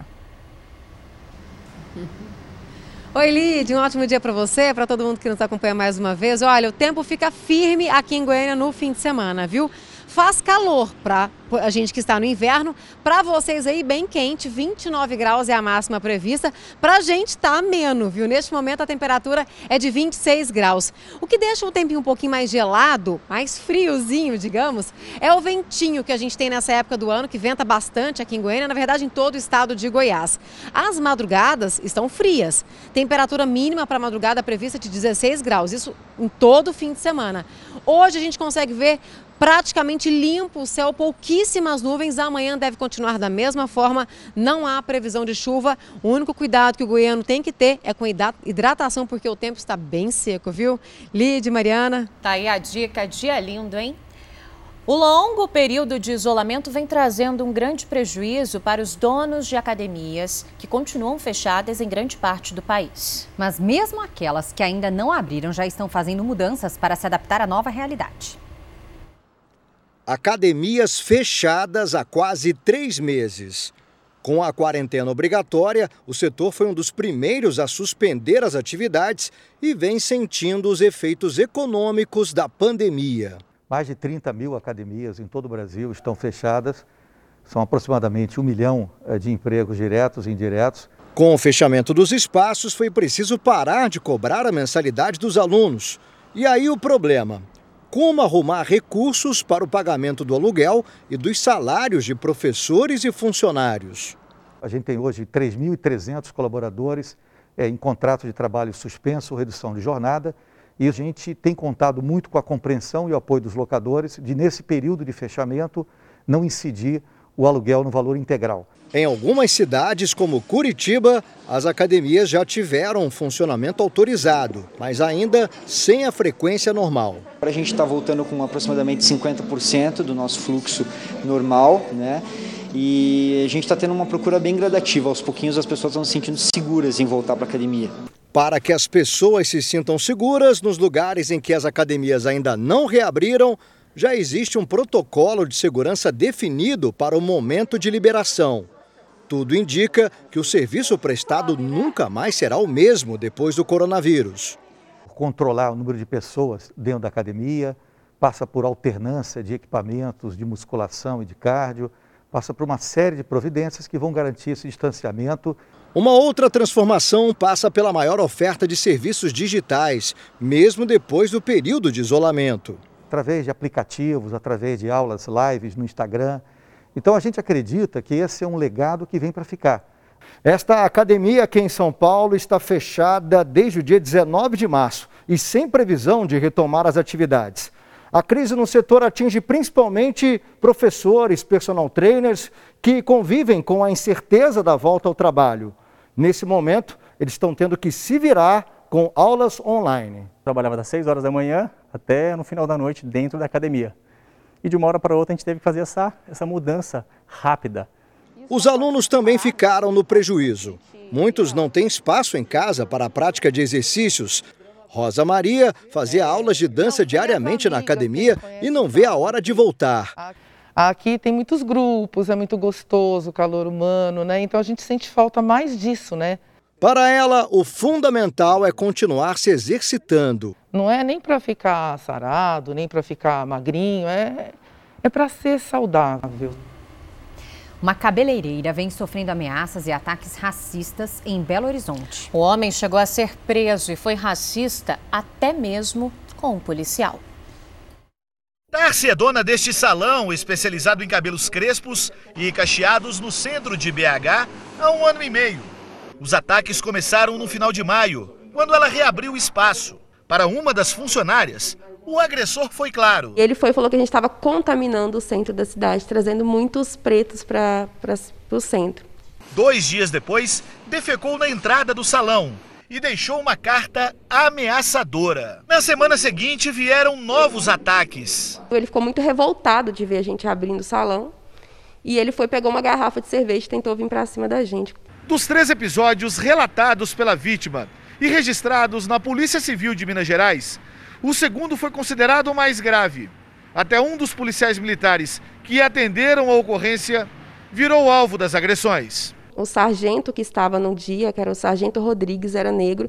Inclusive, ele também chamava ele de macaco e falava que ia matar ele. Na viatura, a caminho da delegacia, o homem, ainda muito agressivo, disse que não cometeu injúria racial. Injúria racial? C... Entendeu? Eu tenho advogado bom e tenho dinheiro para pagar. Ele atacou a justiça e a polícia militar. Não tem medo da justiça. A justiça do Brasil é pior do que merda. A polícia militar é a pior p*** em Belo Horizonte. O advogado entende que a justiça deveria decretar a prisão preventiva do agressor. Esse segundo caso não foi levado em consideração a própria palavra do policial, ou seja, da autoridade policial como testemunha, e ele, infelizmente, está nas ruas aí ameaçando a vida, ameaçando, ameaçando a integridade e ainda cometendo os crimes de racismo, o que causa estranheza à não permanência dele ou mesmo até a prisão preventiva sendo decretada dele. Bom, é normal reforçarmos a limpeza de casa nessa época de pandemia, mas devemos redobrar os cuidados com os animais de estimação. Isso porque alguns produtos de limpeza, como água sanitária e cloro, podem causar problemas graves de saúde nos bichinhos. Eu fui lá conferir.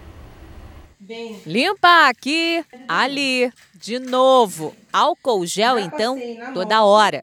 A Sandra é uma entre as milhares de pessoas que redobrou os cuidados com a higiene da casa durante a pandemia. Redobrou bastante.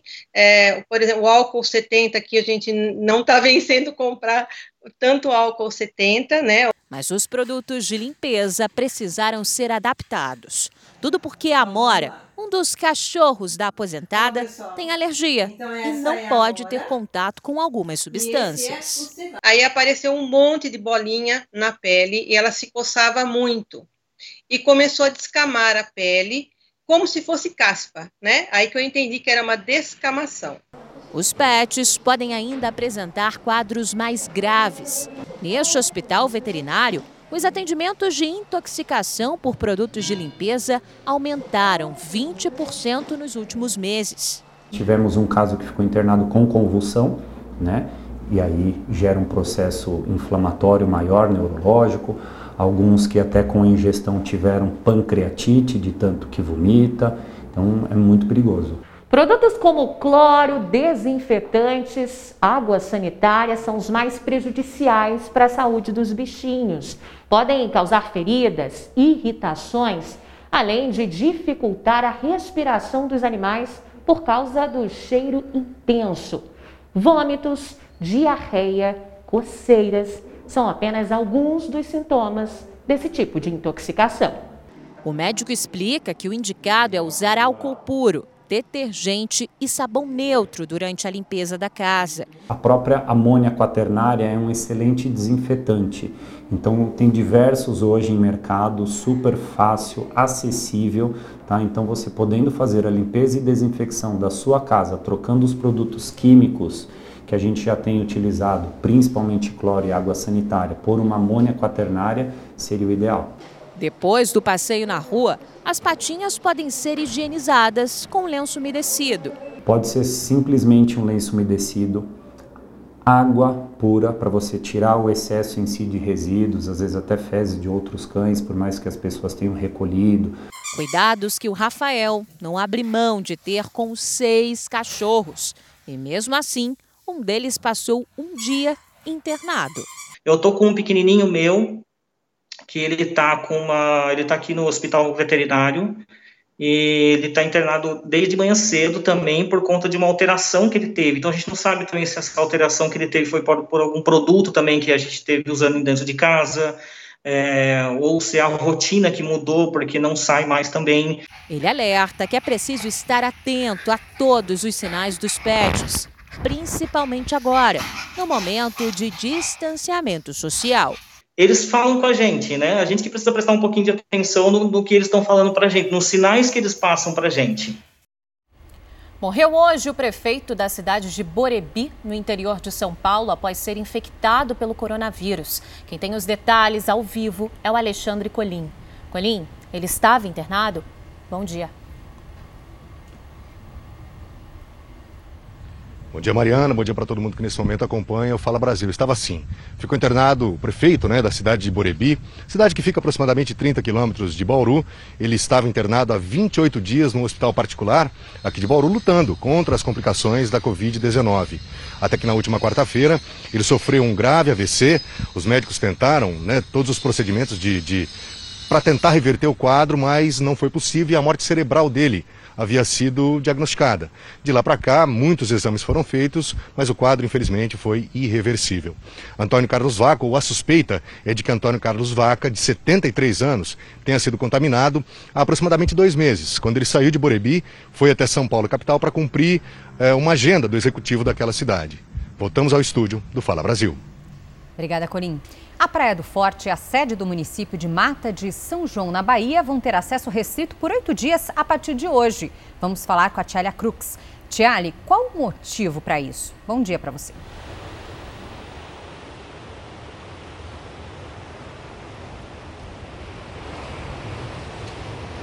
Olá, bom dia novamente. Segundo a Prefeitura, a medida se deve ao aumento de casos de contágio da covid dezenove nas últimas semanas no município e região vizinha. Durante o período de restrição, haverá barreiras sanitárias na entrada da Praia do Forte, no entroncamento da rodovia e próximo à ponte de Dias Dávila. Ainda de acordo com a Prefeitura, o município tinha sete pessoas diagnosticadas com a covid dezenove, mas esse número passou para quarenta e nove pacientes. Lidiane, Mariana. Bom, e no Brasil, os milhares de apaixonados por festa junina tiveram que inovar para não ficar sem a comemoração. Teve gente que fez drive-thru, escola que comemorou online com alunos e até desfile de rainha da festa virtual, é claro. arroz doce, caldos, pipoca, bolo de milho, pamonha, quentão e um monte de outros quitutes de festa junina. Mas e os convidados? Cadê? Espia só, estão dentro do carro. É isso, se a gente não pode se juntar numa festa, a festa vai até o convidado e de drive-thru. A ideia foi deste grupo de amigos. Teve um maior sucesso que a gente nem esperava, que as pessoas queriam tanto comida de festa junina. Nessa época que a gente está vivendo, para esse novo normal, a gente teve essa ideia. Como minha família ama cozinhar, a gente juntou a vontade dela de cozinhar com a nossa ideia e com a nossa expertise e deu certo. O arraiá começa na cozinha. A mãe e as irmãs do Henrique preparam cada pacotinho. Com muita alegria, muito amor e mão na massa. Os kits montados vão para o lava rápido de um posto de combustíveis, onde fica a barraquinha. É só passar e pegar a encomenda. Tudo é muito de bom tom, tudo muito gostoso, muito gourmet, assim. A ideia é que o pessoal leve para casa e em casa confraternize com a família e faça sua festinha em casa mesmo para não passar em branco. E haja milho para tanta pamonha. Em dois finais de semana já foram vendidos mais de cem kits. Eles vão ficar aqui até o final do mês e já planejam levar o drive-thru para outras cidades e até o final de julho. É muito bom, né, nessa época, a gente poder levar essa alegria aí para as pessoas. No Brasil inteiro, teve gente inventando moda para não sair da tradição junina. Roupa típica, enfeites no cabelo, comida na mesa, mas a quadrilha é na sala. Os amigos estão juntos, só que virtualmente. A festa dos alunos em um colégio de Belo Horizonte foi assim. Tem muita animação e também... Tem. E também tem várias coisas super legais. Dessas atividades socializantes, elas trazem um pouco mais de leveza, né? Para esse momento e principalmente para as crianças. Em Palmas, capital do Tocantins, o arraiá contou com shows virtuais e até desfile do concurso de Rainha da Festa. Bem legal.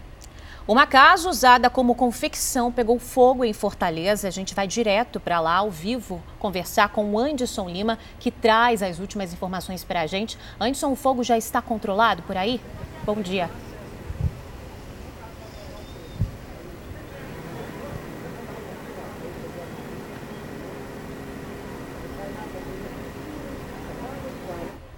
A gente teve um problema no áudio com o repórter Anderson lá em Fortaleza. A gente vai seguir com o jornal. Leide. Uma escola de dança de Porto Alegre inovou ao propor aulas em ambientes virtual e físico ao mesmo tempo. Enquanto um aluno fica na escola, os outros fazem as atividades de casa mesmo. As aulas de dança passaram a ser feitas por videochamada assim que começou o isolamento social. A turma toda ouve a mesma música e faz os exercícios de forma sincronizada. Em casa, cada participante separa um espaço adequado. E aí entra a criatividade para imaginar o palco. Orientar as famílias para que essas aulas fiquem assim mais de, de qualidade, né? Porque o que acontece? Tu está em casa, tu precisa de um ambiente silencioso, tu precisa de um espaço, a família precisa entender que aquele momento é o momento do aluno, né?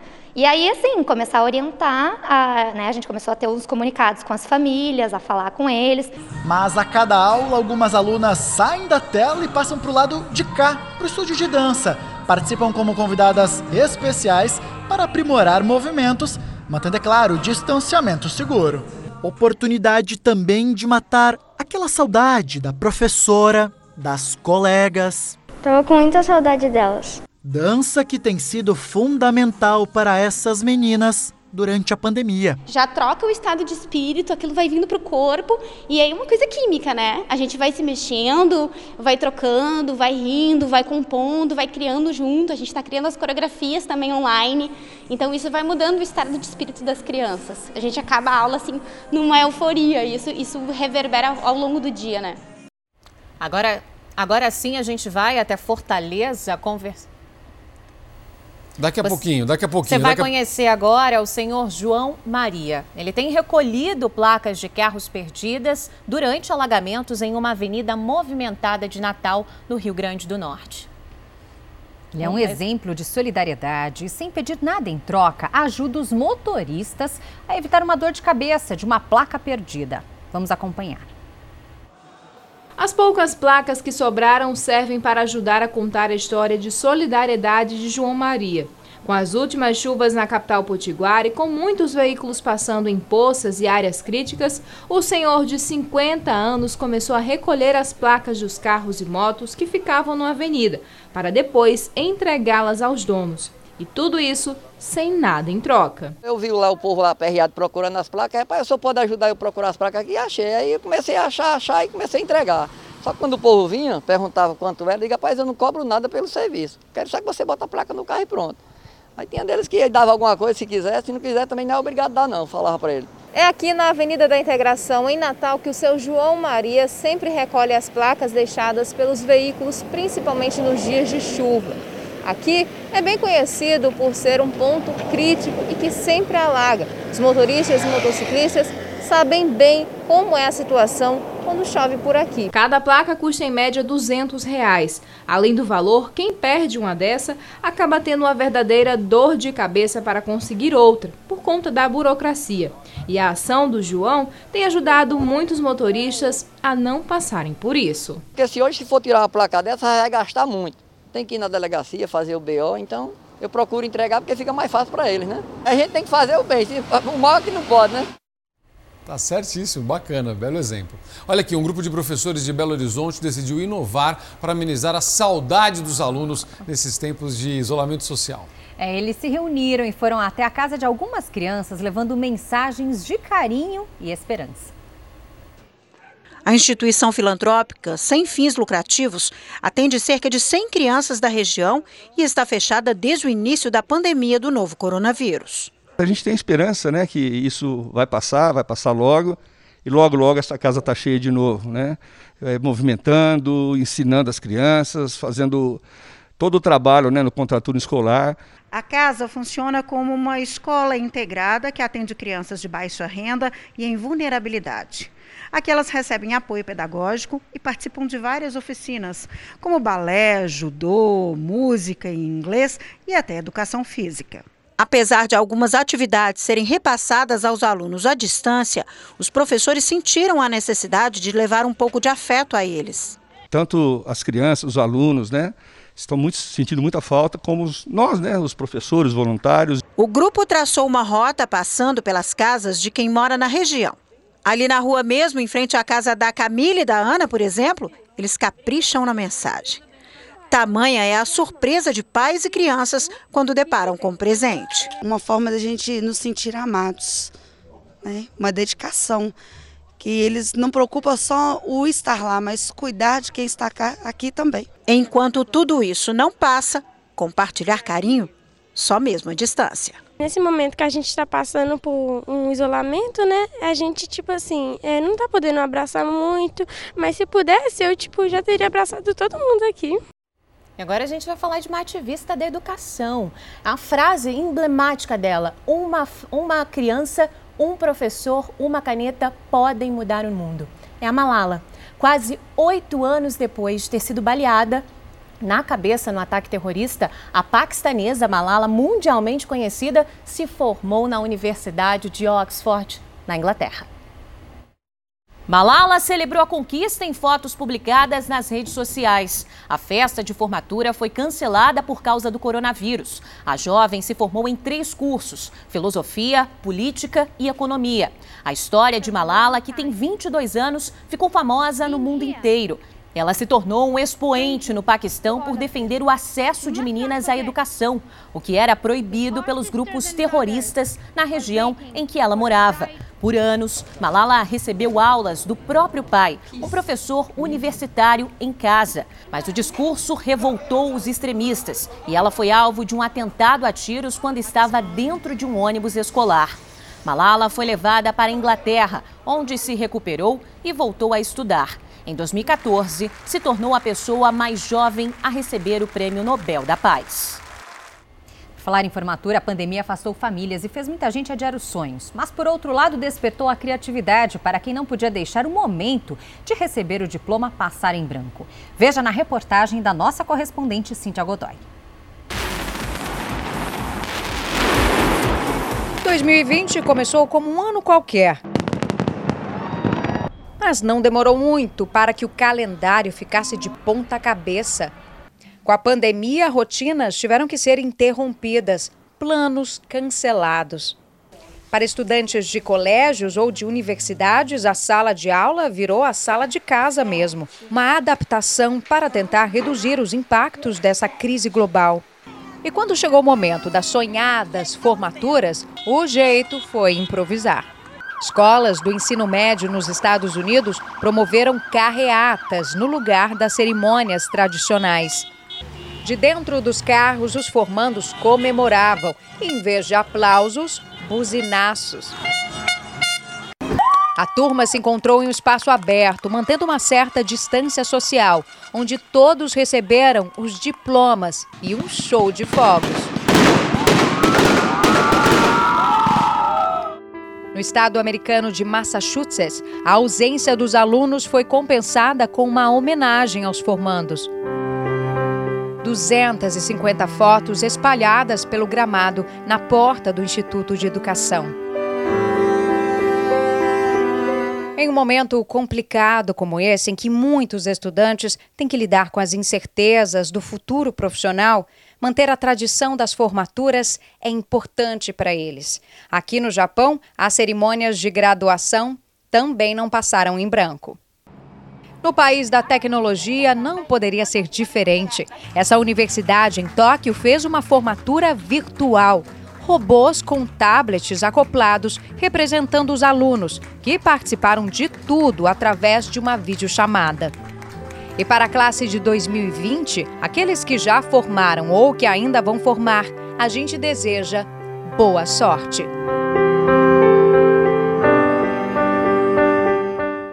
Demais. Você vai conhecer agora o seu Ângelo, cheio de energia. Aos setenta e cinco anos, ele montou uma academia dentro de casa para se exercitar durante a quarentena na Serra Gaúcha, Zucatelli. Mari, se o pessoal acha que pela idade ele pega leve nos treinos, tá enganado, viu? Vamos ver com o repórter Jairo Bastos. A disposição desse senhor aí é de dar inveja a qualquer um. Aos setenta e oito anos, seu Ângelo está de quarentena, mas não parado. Ficar em casa não impediu o aposentado de fazer o que mais gosta. Olha ele aí, malhando. Ele já nem lembra mais quando descobriu a paixão pelo esporte. Uns trinta anos pelo menos. Antes da pandemia, frequentava a academia de musculação pertinho de casa. Os músculos comprovam isso. Mas sem poder ir até lá, pensou: por que não construir uma em casa? E foi o que ele fez. Seu Ângelo, me conta, como é que surgiu essa ideia de uma academia improvisada no porão da sua casa, hein? Eu sempre gostei da academia e a saúde também, porque eu me sinto bem. Como não podia sair, né? A, a, a nossa academia está fechada, a única que fazia. A academia improvisada foi montada no porão da casa, onde mora com a família em Bento Gonçalves, na Serra Gaúcha. Os pesos, no início, eram feitos com garrafas PET. Agora já comprou alguns profissionais. Mas o saco de boxe, esse sim, é bem caseiro. Assim como a bicicleta ergométrica, ideia do neto. Ele botou uma suspensão atrás ali, ele fez um negócio ali, aí eu faço bike em casa. Olha, cuidar do corpo, da mente é fundamental para qualquer idade, independe de idade, né? Desde que tenha um acompanhamento médico, um parecer médico, e é o caso do seu Ângelo. Agora, não satisfeito em fazer uma academia em casa, malhar, ele convidou a esposa, que não está malhando, mas está dando aquele apoio para ele. Agora eu pergunto para vocês, em época de pandemia, ficar parado em casa, sem exercício, como é que seria para vocês, hein? Tem que fazer alguma coisa. Se tu ficar dentro de casa, só olhar para fora e pensar no vírus, ah, o vírus tá com o velho, certo? Eu tenho um bastão que eu faço exercício, uma bola, faço exercício assim. Se o jeito é improvisar, seu Ângelo e dona Clarice estão no caminho certo. Para eles, o isolamento social está sendo divertido e servindo para cuidar do corpo e da mente, sem sair de casa. Eu me sinto guri, eu, você, faz vinte e cinco anos que estou aposentado. Mas eu, olha, não perco, para muitos piaí, não perco. E um beijo para todo mundo em casa também. Tchau, meninas. Tchau, Zuca. A gente está precisando desse amor. É isso aí. Fala Brasil, edição de sábado fica por aqui. Se cuide, um bom dia para você. Mais notícias ao vivo no Balanço Geral a partir de uma da tarde. Um ótimo dia, bom fim de semana.